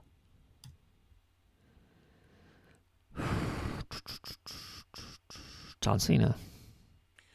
Another good guess, but oh incorrect. My God. See, uh, this is this is why I hate it because I rem- I would remember everything from like the '90s, but then we get to Elimination Chamber era, and I'm like, oh, Right. That's because there's been 30 of them. damn near, Uh, it seems like it yeah. feels that way. I, Yeah. I, I don't think that's the case, but uh, Shawn Michaels, nope, Triple H, nope. All good guesses, but all incorrect. Batista. Nope. Uh, go ahead, hit me with it. Chris Jericho with Oh 10. my God. 10. This is the first time we've covered Oh covered an g- we- Go ahead. Daniel Bryan just won it last year. He Did he? did. I forgot about that. Right? He wanted to get that title shot, right? Yeah. I guess. But his night right? isn't over yet, so you had to win that, and then I guess that's it. Oh, He had to win that to get the title match against. Roman. And Roman it was Reigns. that night. Yeah, Roman came right out and beat There you him. go. Yeah, that's what it was. There you Gotcha. go. I remember that. Wow. Yeah. See, that's why the product is so bad. Like there's so, there's good things about it. I like the Roman stuff. Regardless, uh, it's Right. WWE has to have like at least one thing that gets your attention to keep you watching, and that's me, and that would be the Roman stuff. Uh, I mean, Brock coming back's good. Like I like him, but there's very few things that get my attention that I will pay attention to on a week to week basis. That's one of them. But I can't believe I forgot Daniel Bryan won it last year. Yeah, like uh, I was Wow. like, hey, I don't remember between 2011 and 2019. I don't have a clue. I was like, oh yeah, there's one last year. like I literally made up a whole scenario that he won to go to WrestleMania 30. Like that's how Right. like a, that's WWE brain right there. So yeah, so yeah, I completely forgot about that as well. Um, but again, this is our very first elimination chamber deep dive. Uh, so let's talk about this match itself, like the structure, the element of danger. Like, what do you what kind of what do you think about when you think about the elimination chamber as a match? I mean, like it's. I always like the new concepts to see how they, you know, withstand the test of time. I guess. So when the Elimination Chamber came out in 02, uh, I was I was like not totally into wrestling at that point. I was I was losing like it was my senior year of high school. Uh, the first Elimination Chamber match at Survivor Series in 02. So I was like, ah, they're like they're trying too much. It was after the whole WCW uh, invasion thing, so there was no competition. So I wasn't as into it. I was still watching on a week to week basis, uh, or maybe like every other week, but I wasn't into it. So when they first introduced this match, I was like, oh, this is stupid, like another type thing. I was just, I would think like War Games is better, you know, like a Hell in a Cell is better. Like, who cares about these new concepts that are just whatever. But then you have like the pods on each side and two starting outs, and you cap the match at six competitors. Like that's, I guess, better than you know what it could be given WWE's track record of overbooking stuff. So I was like, oh, maybe it's a good type of thing. Like the Money in the Bank match used to have like eight guys total.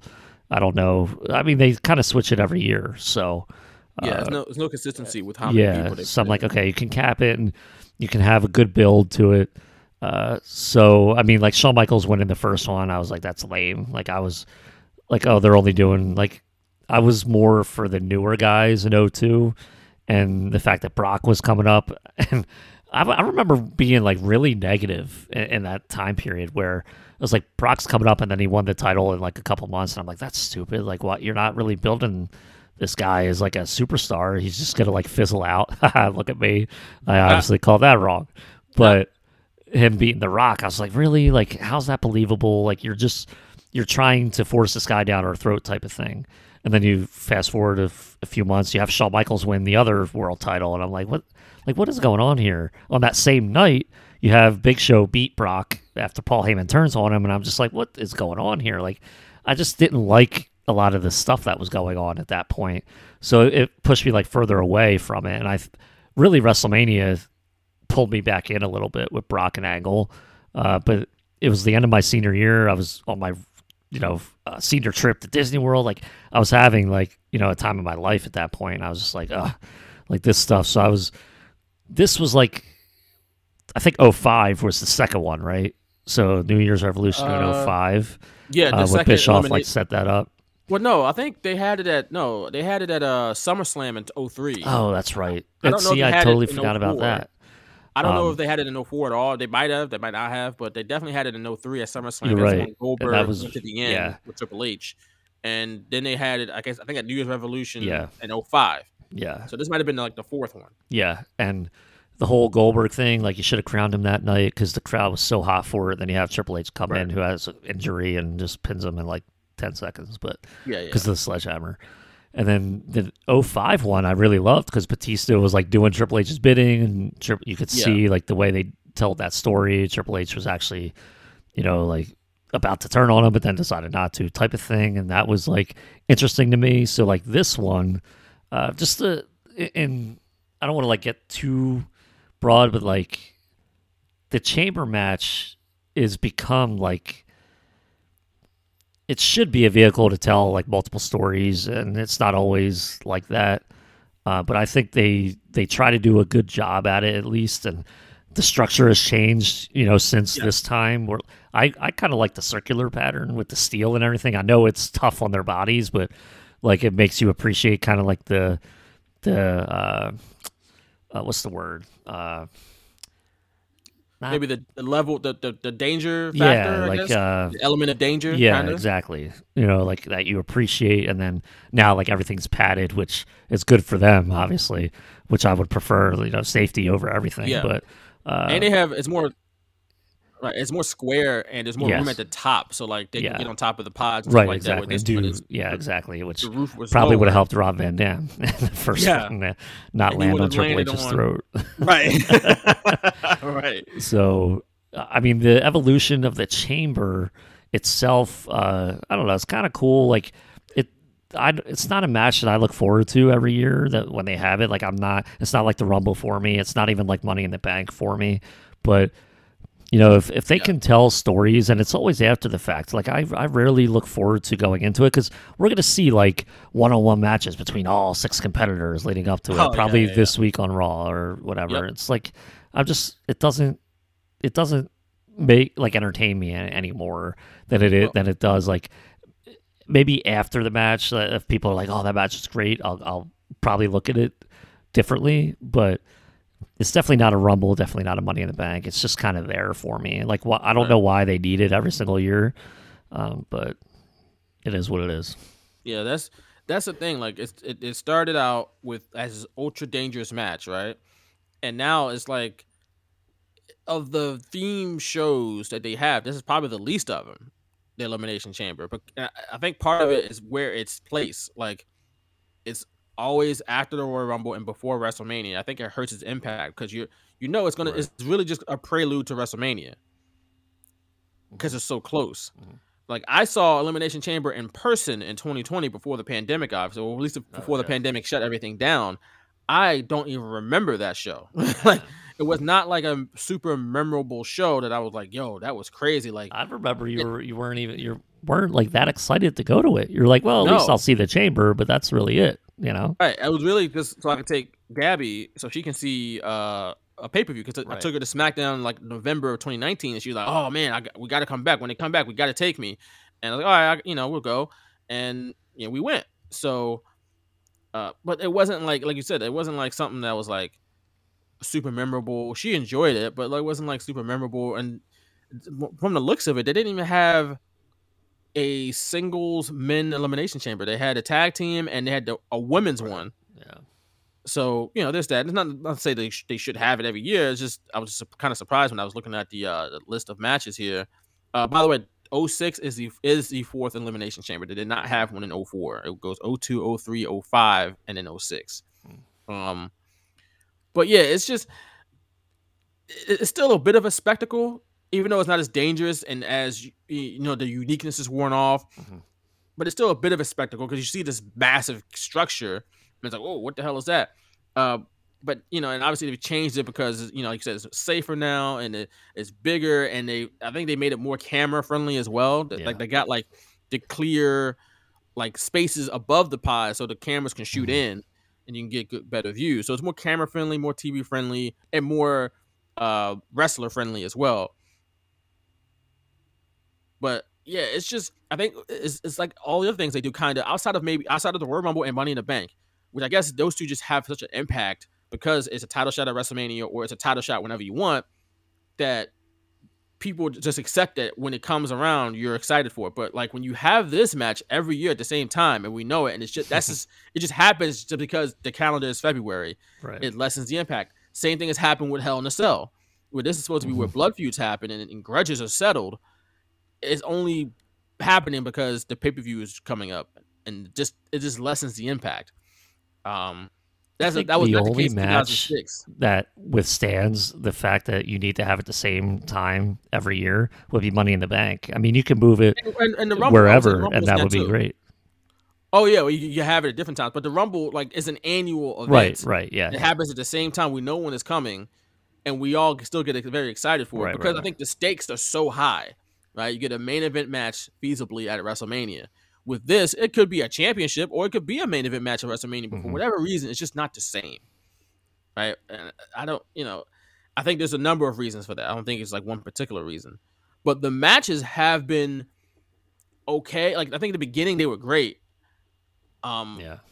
but uh, over the years, again, they're just not memorable. Like we f- totally forgot that Bryan Danielson won in 20, 2019.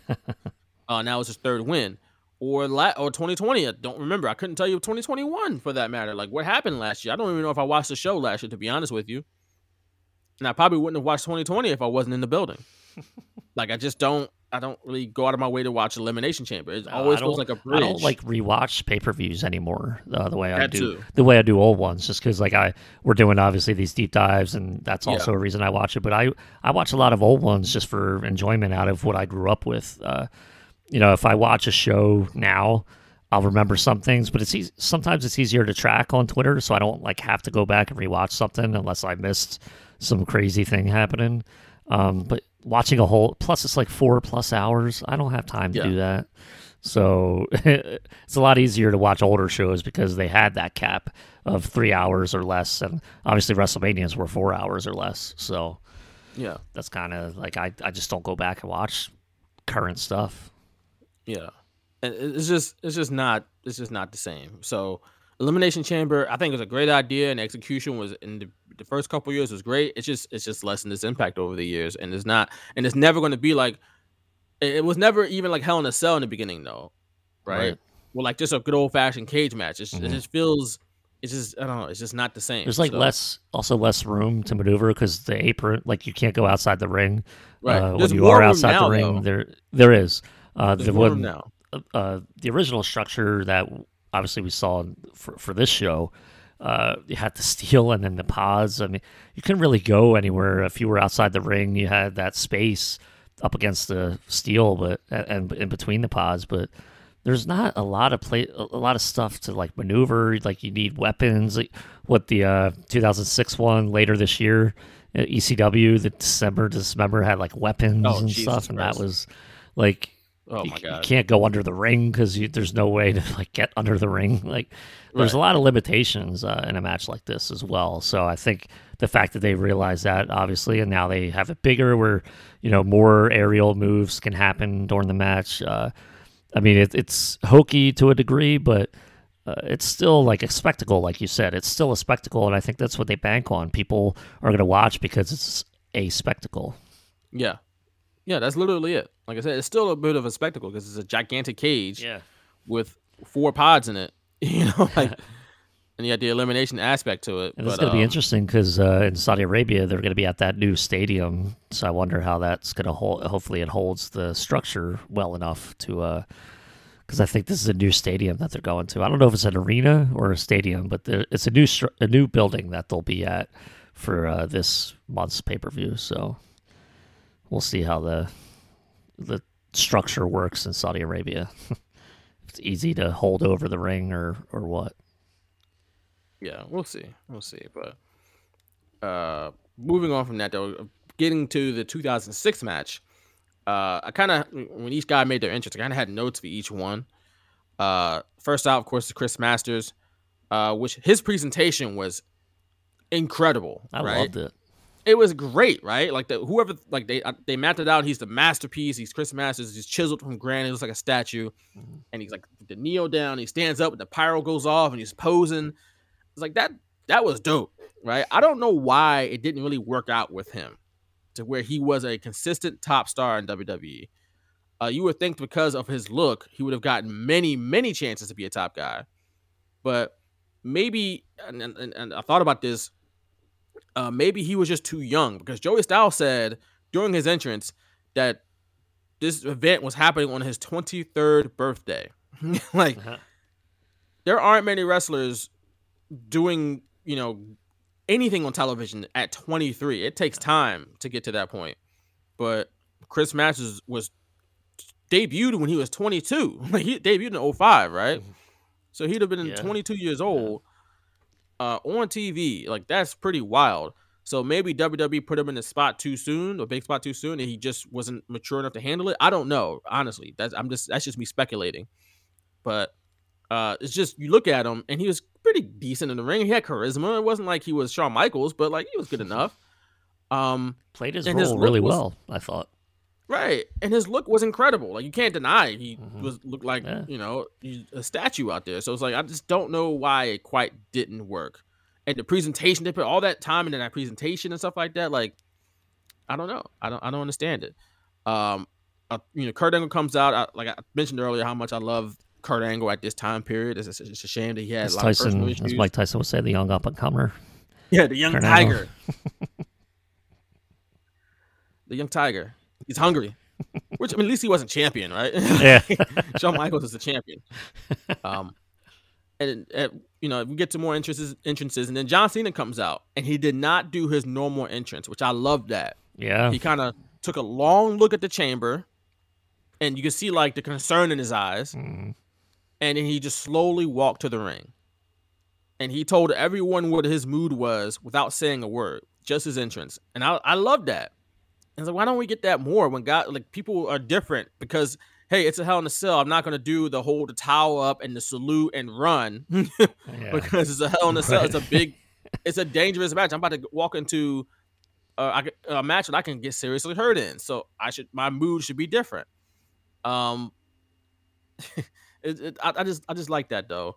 And then we get Shawn Michaels and Cena to start it off, which is a prelude or a I guess a prequel of sorts. I don't know what you want to call it to the next year's WrestleMania main event, not 06, but 07. You know, I remember that at WrestleMania 23, they had a pretty good match at WrestleMania actually, uh, in, in 07, and had an even better match in London on a Raw Yes. on the UK. actually. I don't know if it was London 55 minutes. I think. Yeah, it was great. Um, Cena got a lot of Cena sucks chants, which is, you know, this is pretty much when they pretty much started. It's like early 06 when the people started to turn on him. Um, but first in from the pods, well, first off, we get we know the kind of the order. We know that Kane because he won a stupid ass beat the clock challenge, which I hate. But hey, at challenge. least uh, you know stakes, right? They had stakes for something. Man, you could do, yeah, th- that's true. There's some stakes in the matches, but beat the clock challenges are really stupid. I just don't like them. Um, but Kane is going to be the last one out of the pods into the match. Uh, but the first one out of the pods to you know join Cena and Michaels in the fray is Carlito, and he got a big ovation from the fans. And I remember, we, I think we watched was it Vengeance 05? uh, not too long ago, maybe last year, I guess, last summer. Uh, and it was Carlito versus Shelton Benjamin. And I was like, damn, I don't remember the fans loving Carlito that much. Like, I forgot that the fans really like Carlito, and that continued over into 6 Um, but he came out, he's beating on both Shawn Michaels and, and, and John Cena. He even did a dive onto Shawn Michaels while he was on the outside of the ring on a steel grate. It hurt Carlito as well. Yeah. So, Yeah. um, but at one point, I heard Michaels call multiple spots during the match, uh, including the the double flapjack that he and Michaels did to Carlito. Uh, he and Cena, I should say, did to Carlito. Uh, Cena and Michaels formed a, a bit of an alliance, but that was short lived because the next one in the ring is Kurt Angle, and all hell breaks loose as he commences to whooping everybody's ass, all kinds of ass. He hit, I counted six German suplexes in like 30 seconds. yeah. He was wild. Yeah, he was he a wild was. boy. He was. He, he was. He was whooping all the ass. so yeah, six suplexes in 30 seconds. Unreal. I, I just I can't say enough. I love this Kurt Angle. Like he suplexed Michaels and Carlito onto the steel grates. And he monkey flipped Shawn Michaels into the chain link wall, which busted Shawn Michaels open. You know, he's mm. bleeding and he's pretty much bleeding and selling the rest of the match. right? That's what Shawn Michaels done the rest of the match. Uh, then he tossed Shawn Michaels into one of the chambers, leaving like a bloody streak, a smear on the chamber. Uh, so we got some gore in this match now too. Some blood Uh, and guts. Yeah, yeah. we- They they like blood and guts. We don't do blood and guts. And then you watch this match. Okay. Uh, Kurt then got Kurt, uh, Carlito in the ankle lock, but Carlito managed to hang on and not tap out. Just in time for Chris Masters' chamber to open up. How about that? So he can jump in and save him. And of course, like I said, Kane is supposed to be the last one in because he won that goofy ass beat the clock challenge. So Masters saves Carlito, but made the stupid decision of trying to put the master lock on Kurt Angle, which is like Kurt Angle's like it's a wrestling machine, so he just easily slips out of that. Yeah, but, no uh, problem. You know, Chris Masters with his huge ego. He's like, I'll Yeah. get this guy. Nope. He slips Psych. out of that, put put him in ankle lock. Then Cena tried to hit Kurt Angle with the FU. Angle countered that and put him in ankle lock. so and Kurt Angle just got everybody in hell right Yeah. now. Like, he's whooping everybody's ass. Uh, but as soon as you think, man, Sh- Kurt Angle's running things, Shawn Michaels comes out of the clear blue and super kicks the hell out of Kurt Angle and pinned him to eliminate him. I was like, whoa! I was surprised that Kurt was the first one gone, and he was out before Kurt Angle, I mean, before Kane even got in the match. Yeah. So I guess Wow. you know it's not like he looked weak because he's whooping all the ass, like he's beating everybody up. So I guess they had to kind of gang up on him to win. It's like, okay, if you tell that story, that, that- that's what is supposed to happen. Okay, I can buy that. But he was whooping everybody's ass. I I thought it was funny. His uh, right before his elim- elimination, he was had the ankle lock on Cena. So the guy that the fans were starting to turn on, they're like, "Oh, maybe Cena will tap out." Be like, "Nope." Maybe Kurt Angle's the only one that can beat him. Nope. That's it. He's gone. nope. Nope. I thought that was a little uh, probably done on purpose, obviously, where you know they have ankle angle put the ankle lock on Cena with the crowd like hyping, and then boom, angle's eliminated. Not so fast, fans. Not so fast. Uh, yeah, that was that was pretty wild. Kurt Angle came in just tearing people apart, which again, big fan of Kurt Angle, so yeah, I appreciate it. like, I like seeing Kurt Angle beat people up. like it's just, especially at this point, it was just, it was a lot of fun. So, you know, there's that. So with Kurt Angle gone, it's only Masters, Carlito, Michaels, and Cena, and that means Masters and Carlito can finally enact their plan of working together and taking over the Yeah. elimination chamber. But the one thing I noticed is that, and we talked about Angle, he's beating everybody up, so it kept made him look strong before he got eliminated. Everyone in the match was also selling their ankles after he was eliminated.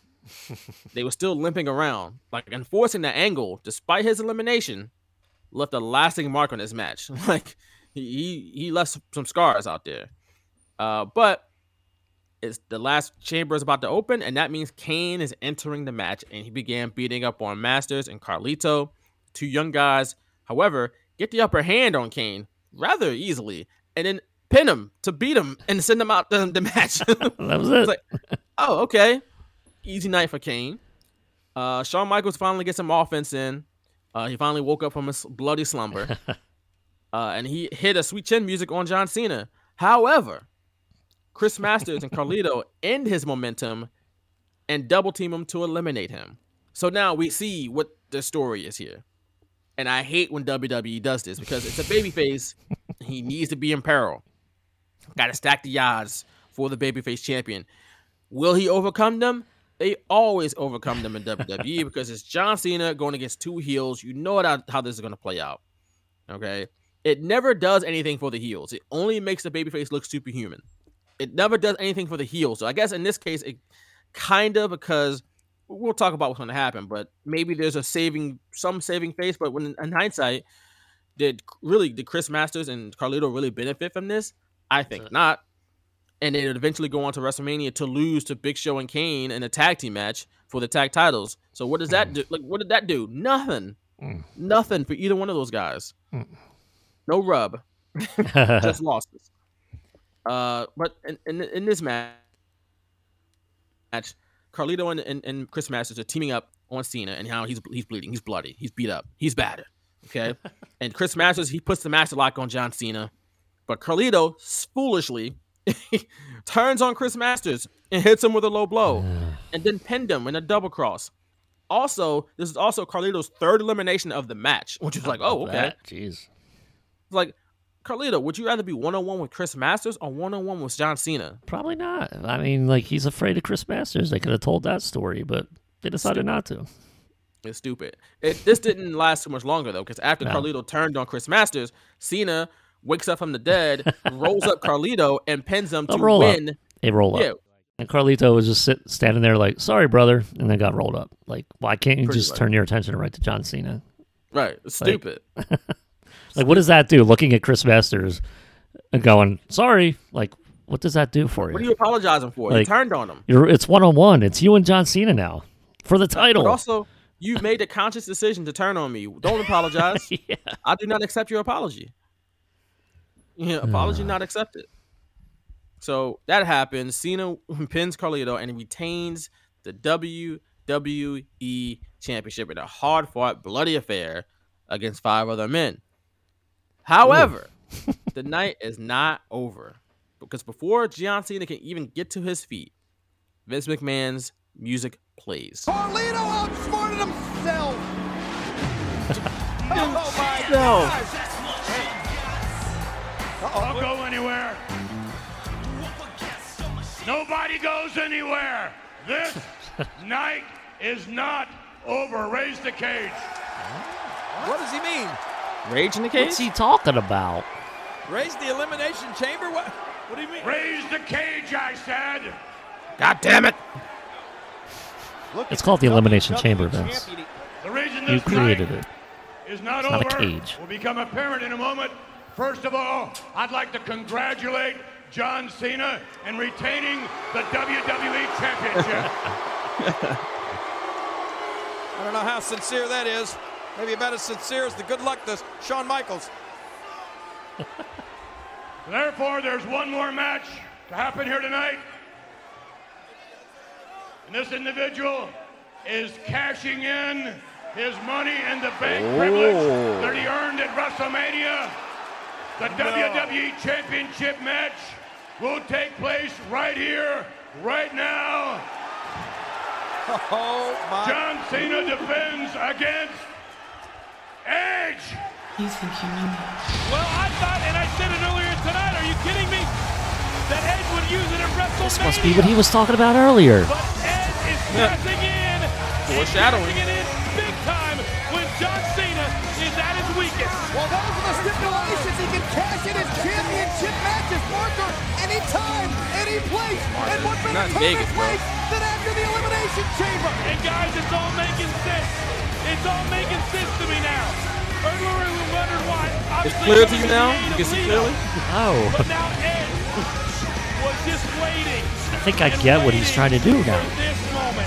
Well, I'm going to be honest with you. I think that you're right. This was certainly pre-planned by Edge. I think he would have faced no matter who won this Elimination Chamber match tonight because he knew they were going to be bloody, battered, and beaten. Well, talking about it. Referee Mike Chioda calls for the bell, and here comes the R-rated superstar right after the bloody WWE champion John Cena, who is This just definitely took longer than I thought it would. Who would have ever thought Yeah. that? Because he actually time, waiting in the wings. kicks out. Would be this smart to cash this in right here. cover to it. Edge going for cover after cover, and who can blame him? John Cena is, is wrestling on, on pure instinct. He's just defending himself like any man would.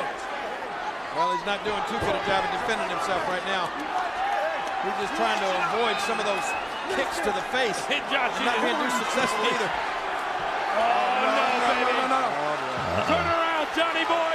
Turn around. It's over. Edge is just waiting on the WWE champion. Just waiting on him. He hit the spear. He hit the spear. Edge hit the spear. Cover. Two.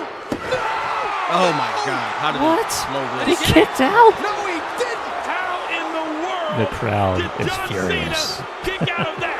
Was it a three or a two? It was a two. I honestly thought watching this live he was going to beat Edge after that. I really I don't did. think Edge is the only one in disbelief. I don't blame they gave me nothing to think After otherwise. all that Cena's gone through. Look at Edge now. He can't believe it. The disbelief now turning to frustration and anger. You can see the face of Edge changing. Oh no, not another spear. That, but I guess Edge figures that's what it's going to take. Edge will spear John Cena over and over again if he has to. Oh, and again. Cover. He got him. I was flabbergasted. Oh, my God, what has happened here tonight? I got it.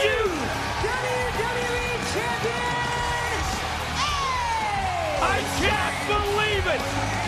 I can't believe it! This was indeed a historical night! Edge has shocked the world! Well, I'll tell you what he's done. He's stolen the damn title. He's stolen it tonight. You can say what you want, King, that he stole it, but I mean, what the hell? This is beautiful.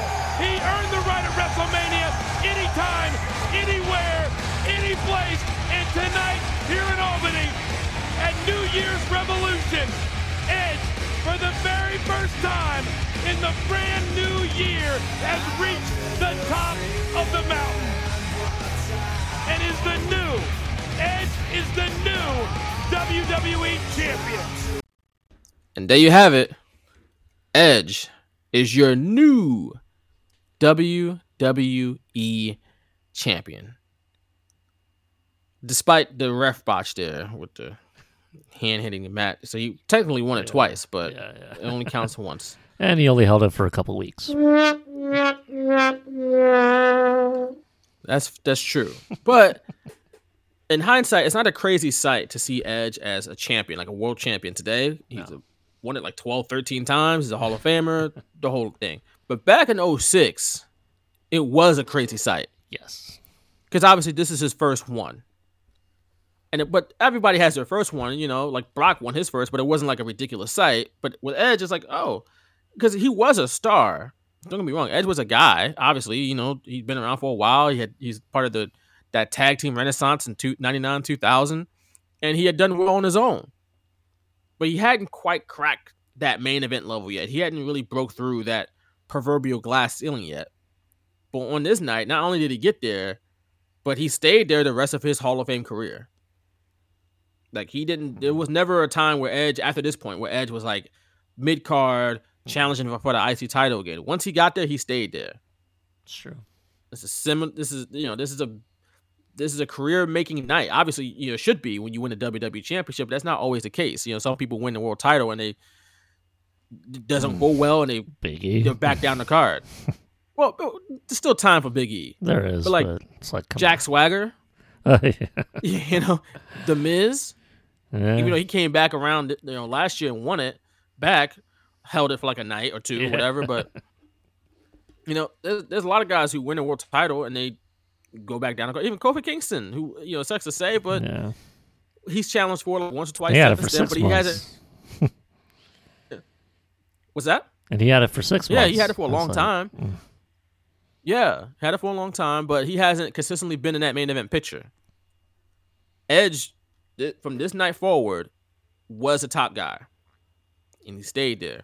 Also, this kicked off the best rivalry of 2006, Edge and John Cena, Yes.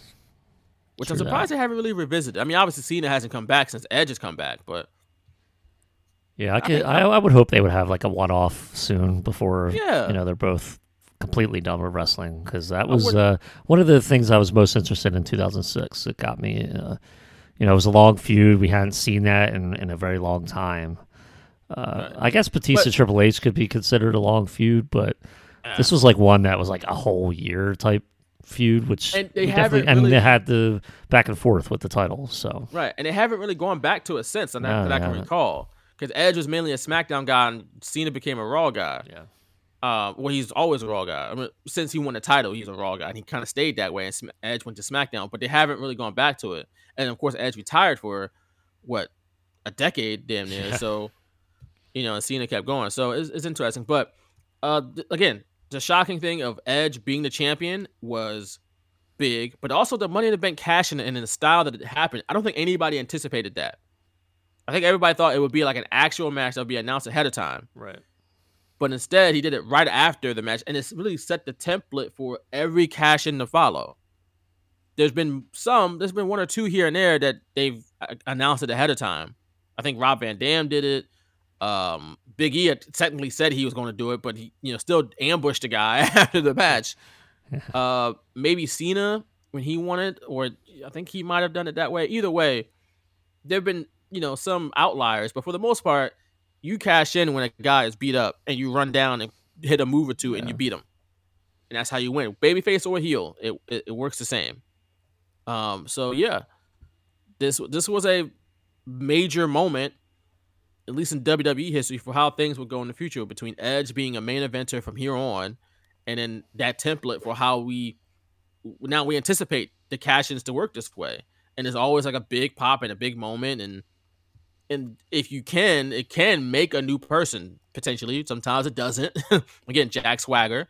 Yeah. Uh, but it can make somebody uh, a, a you know a main eventer. But it started on this night in 2006. So that is New Year's Revolution. I want to add it. It's hard to feel bad for Edge because he's so emotional about it. Like it, it was his dream, and Yeah. it- yeah. The way it's the way he went about it, the way he treated others. That was supposed to be the heel part of it, but like he was overcome with emotion. So happy he finally won the title that's eluded him for years. And the funny thing is, I thought like it looked like to me like Lita was trying too hard to like celebrate with him, and I understood like that's that's their character at that point. But like as a moment for Edge, his first world title, he just it was almost like he wanted to be alone in a way, and like he went out to the announce table and held up, and then Lita went and joined him. Like she was just following him everywhere, and I was that was her baby. That was her boo. I, I was wondering though. I'm, I'm wondering like, was Edge trying to like be alone for a minute so he could like celebrate, or you know, Lita was just follow him and then he event like, I mean, they kissed and did all that stuff, but like, I don't know. I would be like, dude, let me have this. I don't know. It's it's just different looking back at it and seeing like how it played out.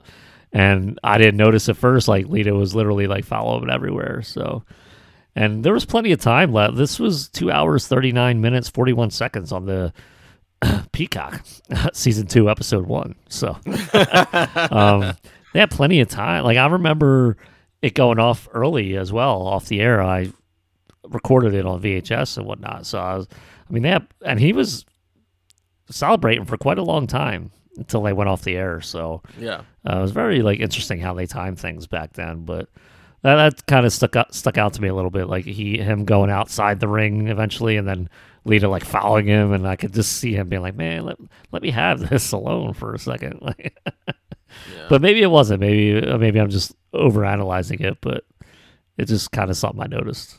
Right. Um. But yeah, it's a, like you mentioned, it's a big deal for Edge. I mean, he's been a fan since he was a kid. We all know that he was at WrestleMania six uh, when he was a kid, and they he dreamed about winning tag titles. And obviously, you want to be the WWE champion, and he got it done. That's a that's a dream come true right there. And is you know, it, it would have been probably more emotional if he was a babyface, but he couldn't get too emotional because he's supposed to be the dastardly heel. Right. But I'm sure in hindsight, he it was like a really emotional moment for Edge. You know, as it would be for most people. You know, you win your first Yeah. world title. So, but that is New Year's Revolution 2006, uh, and that is episode 317. So, Nick, take us out with some plugs, please. You can follow us at Shooters Radio on Twitter. Follow us on Facebook at facebook.com slash Shooters Radio. And you can follow me at underscore Piccone on Twitter. And follow PhillyInfluencer.com and FoxPHLGambler.com, Fox Sports Radio, The Gambler in Philadelphia. there you go. Uh, I am at Vaughn M Johnson on Twitter. Uh, you can follow me there. You can find me out here in these streets. It is cold as hell though, so you might not find me out here in Mhm. these streets. I was on the Las Vegas streets last couple days because of the Pro Bowl. Uh, I am back home now, but uh, so I was out there in those streets a little bit, not too crazy, but a little bit. But back out here in these Philly streets again. Um, you can find my writing on PhiladelphiaEagles.com. You can find my professional tweets at Eagles on Twitter. Uh, you can find us on Patreon, patreon.com slash shooters radio. Uh, you can request a future deep dive for the nominal fee of two bucks. And if you request a deep dive, pay us the money, obviously. Uh, we will, we will actually let you have a cameo on the show as well to talk about the content we're deep diving into. So uh, you you can't find a better deal in the wrestling podcasting than that, right? Uh, joining us It on the show. exist. exactly. You can't find them. It's like it's like we're like car salesman commercials now. Like, you, you find a better deal, you tell me, and we'll match it, something like that. um. So yeah, check us out again. Patreon.com slash Shooters Radio. Until next time, though, for Nick I'm Vaughn Johnson. Thanks for listening to episode 317 of The Straight Shooters, and we'll catch y'all again next week. Listen to The Straight Shooters. This Donnie Wahlberg from WrestleMania 10. And you listening to Vaughn Johnson and Nick Piccone at The Straight Shooters, y'all.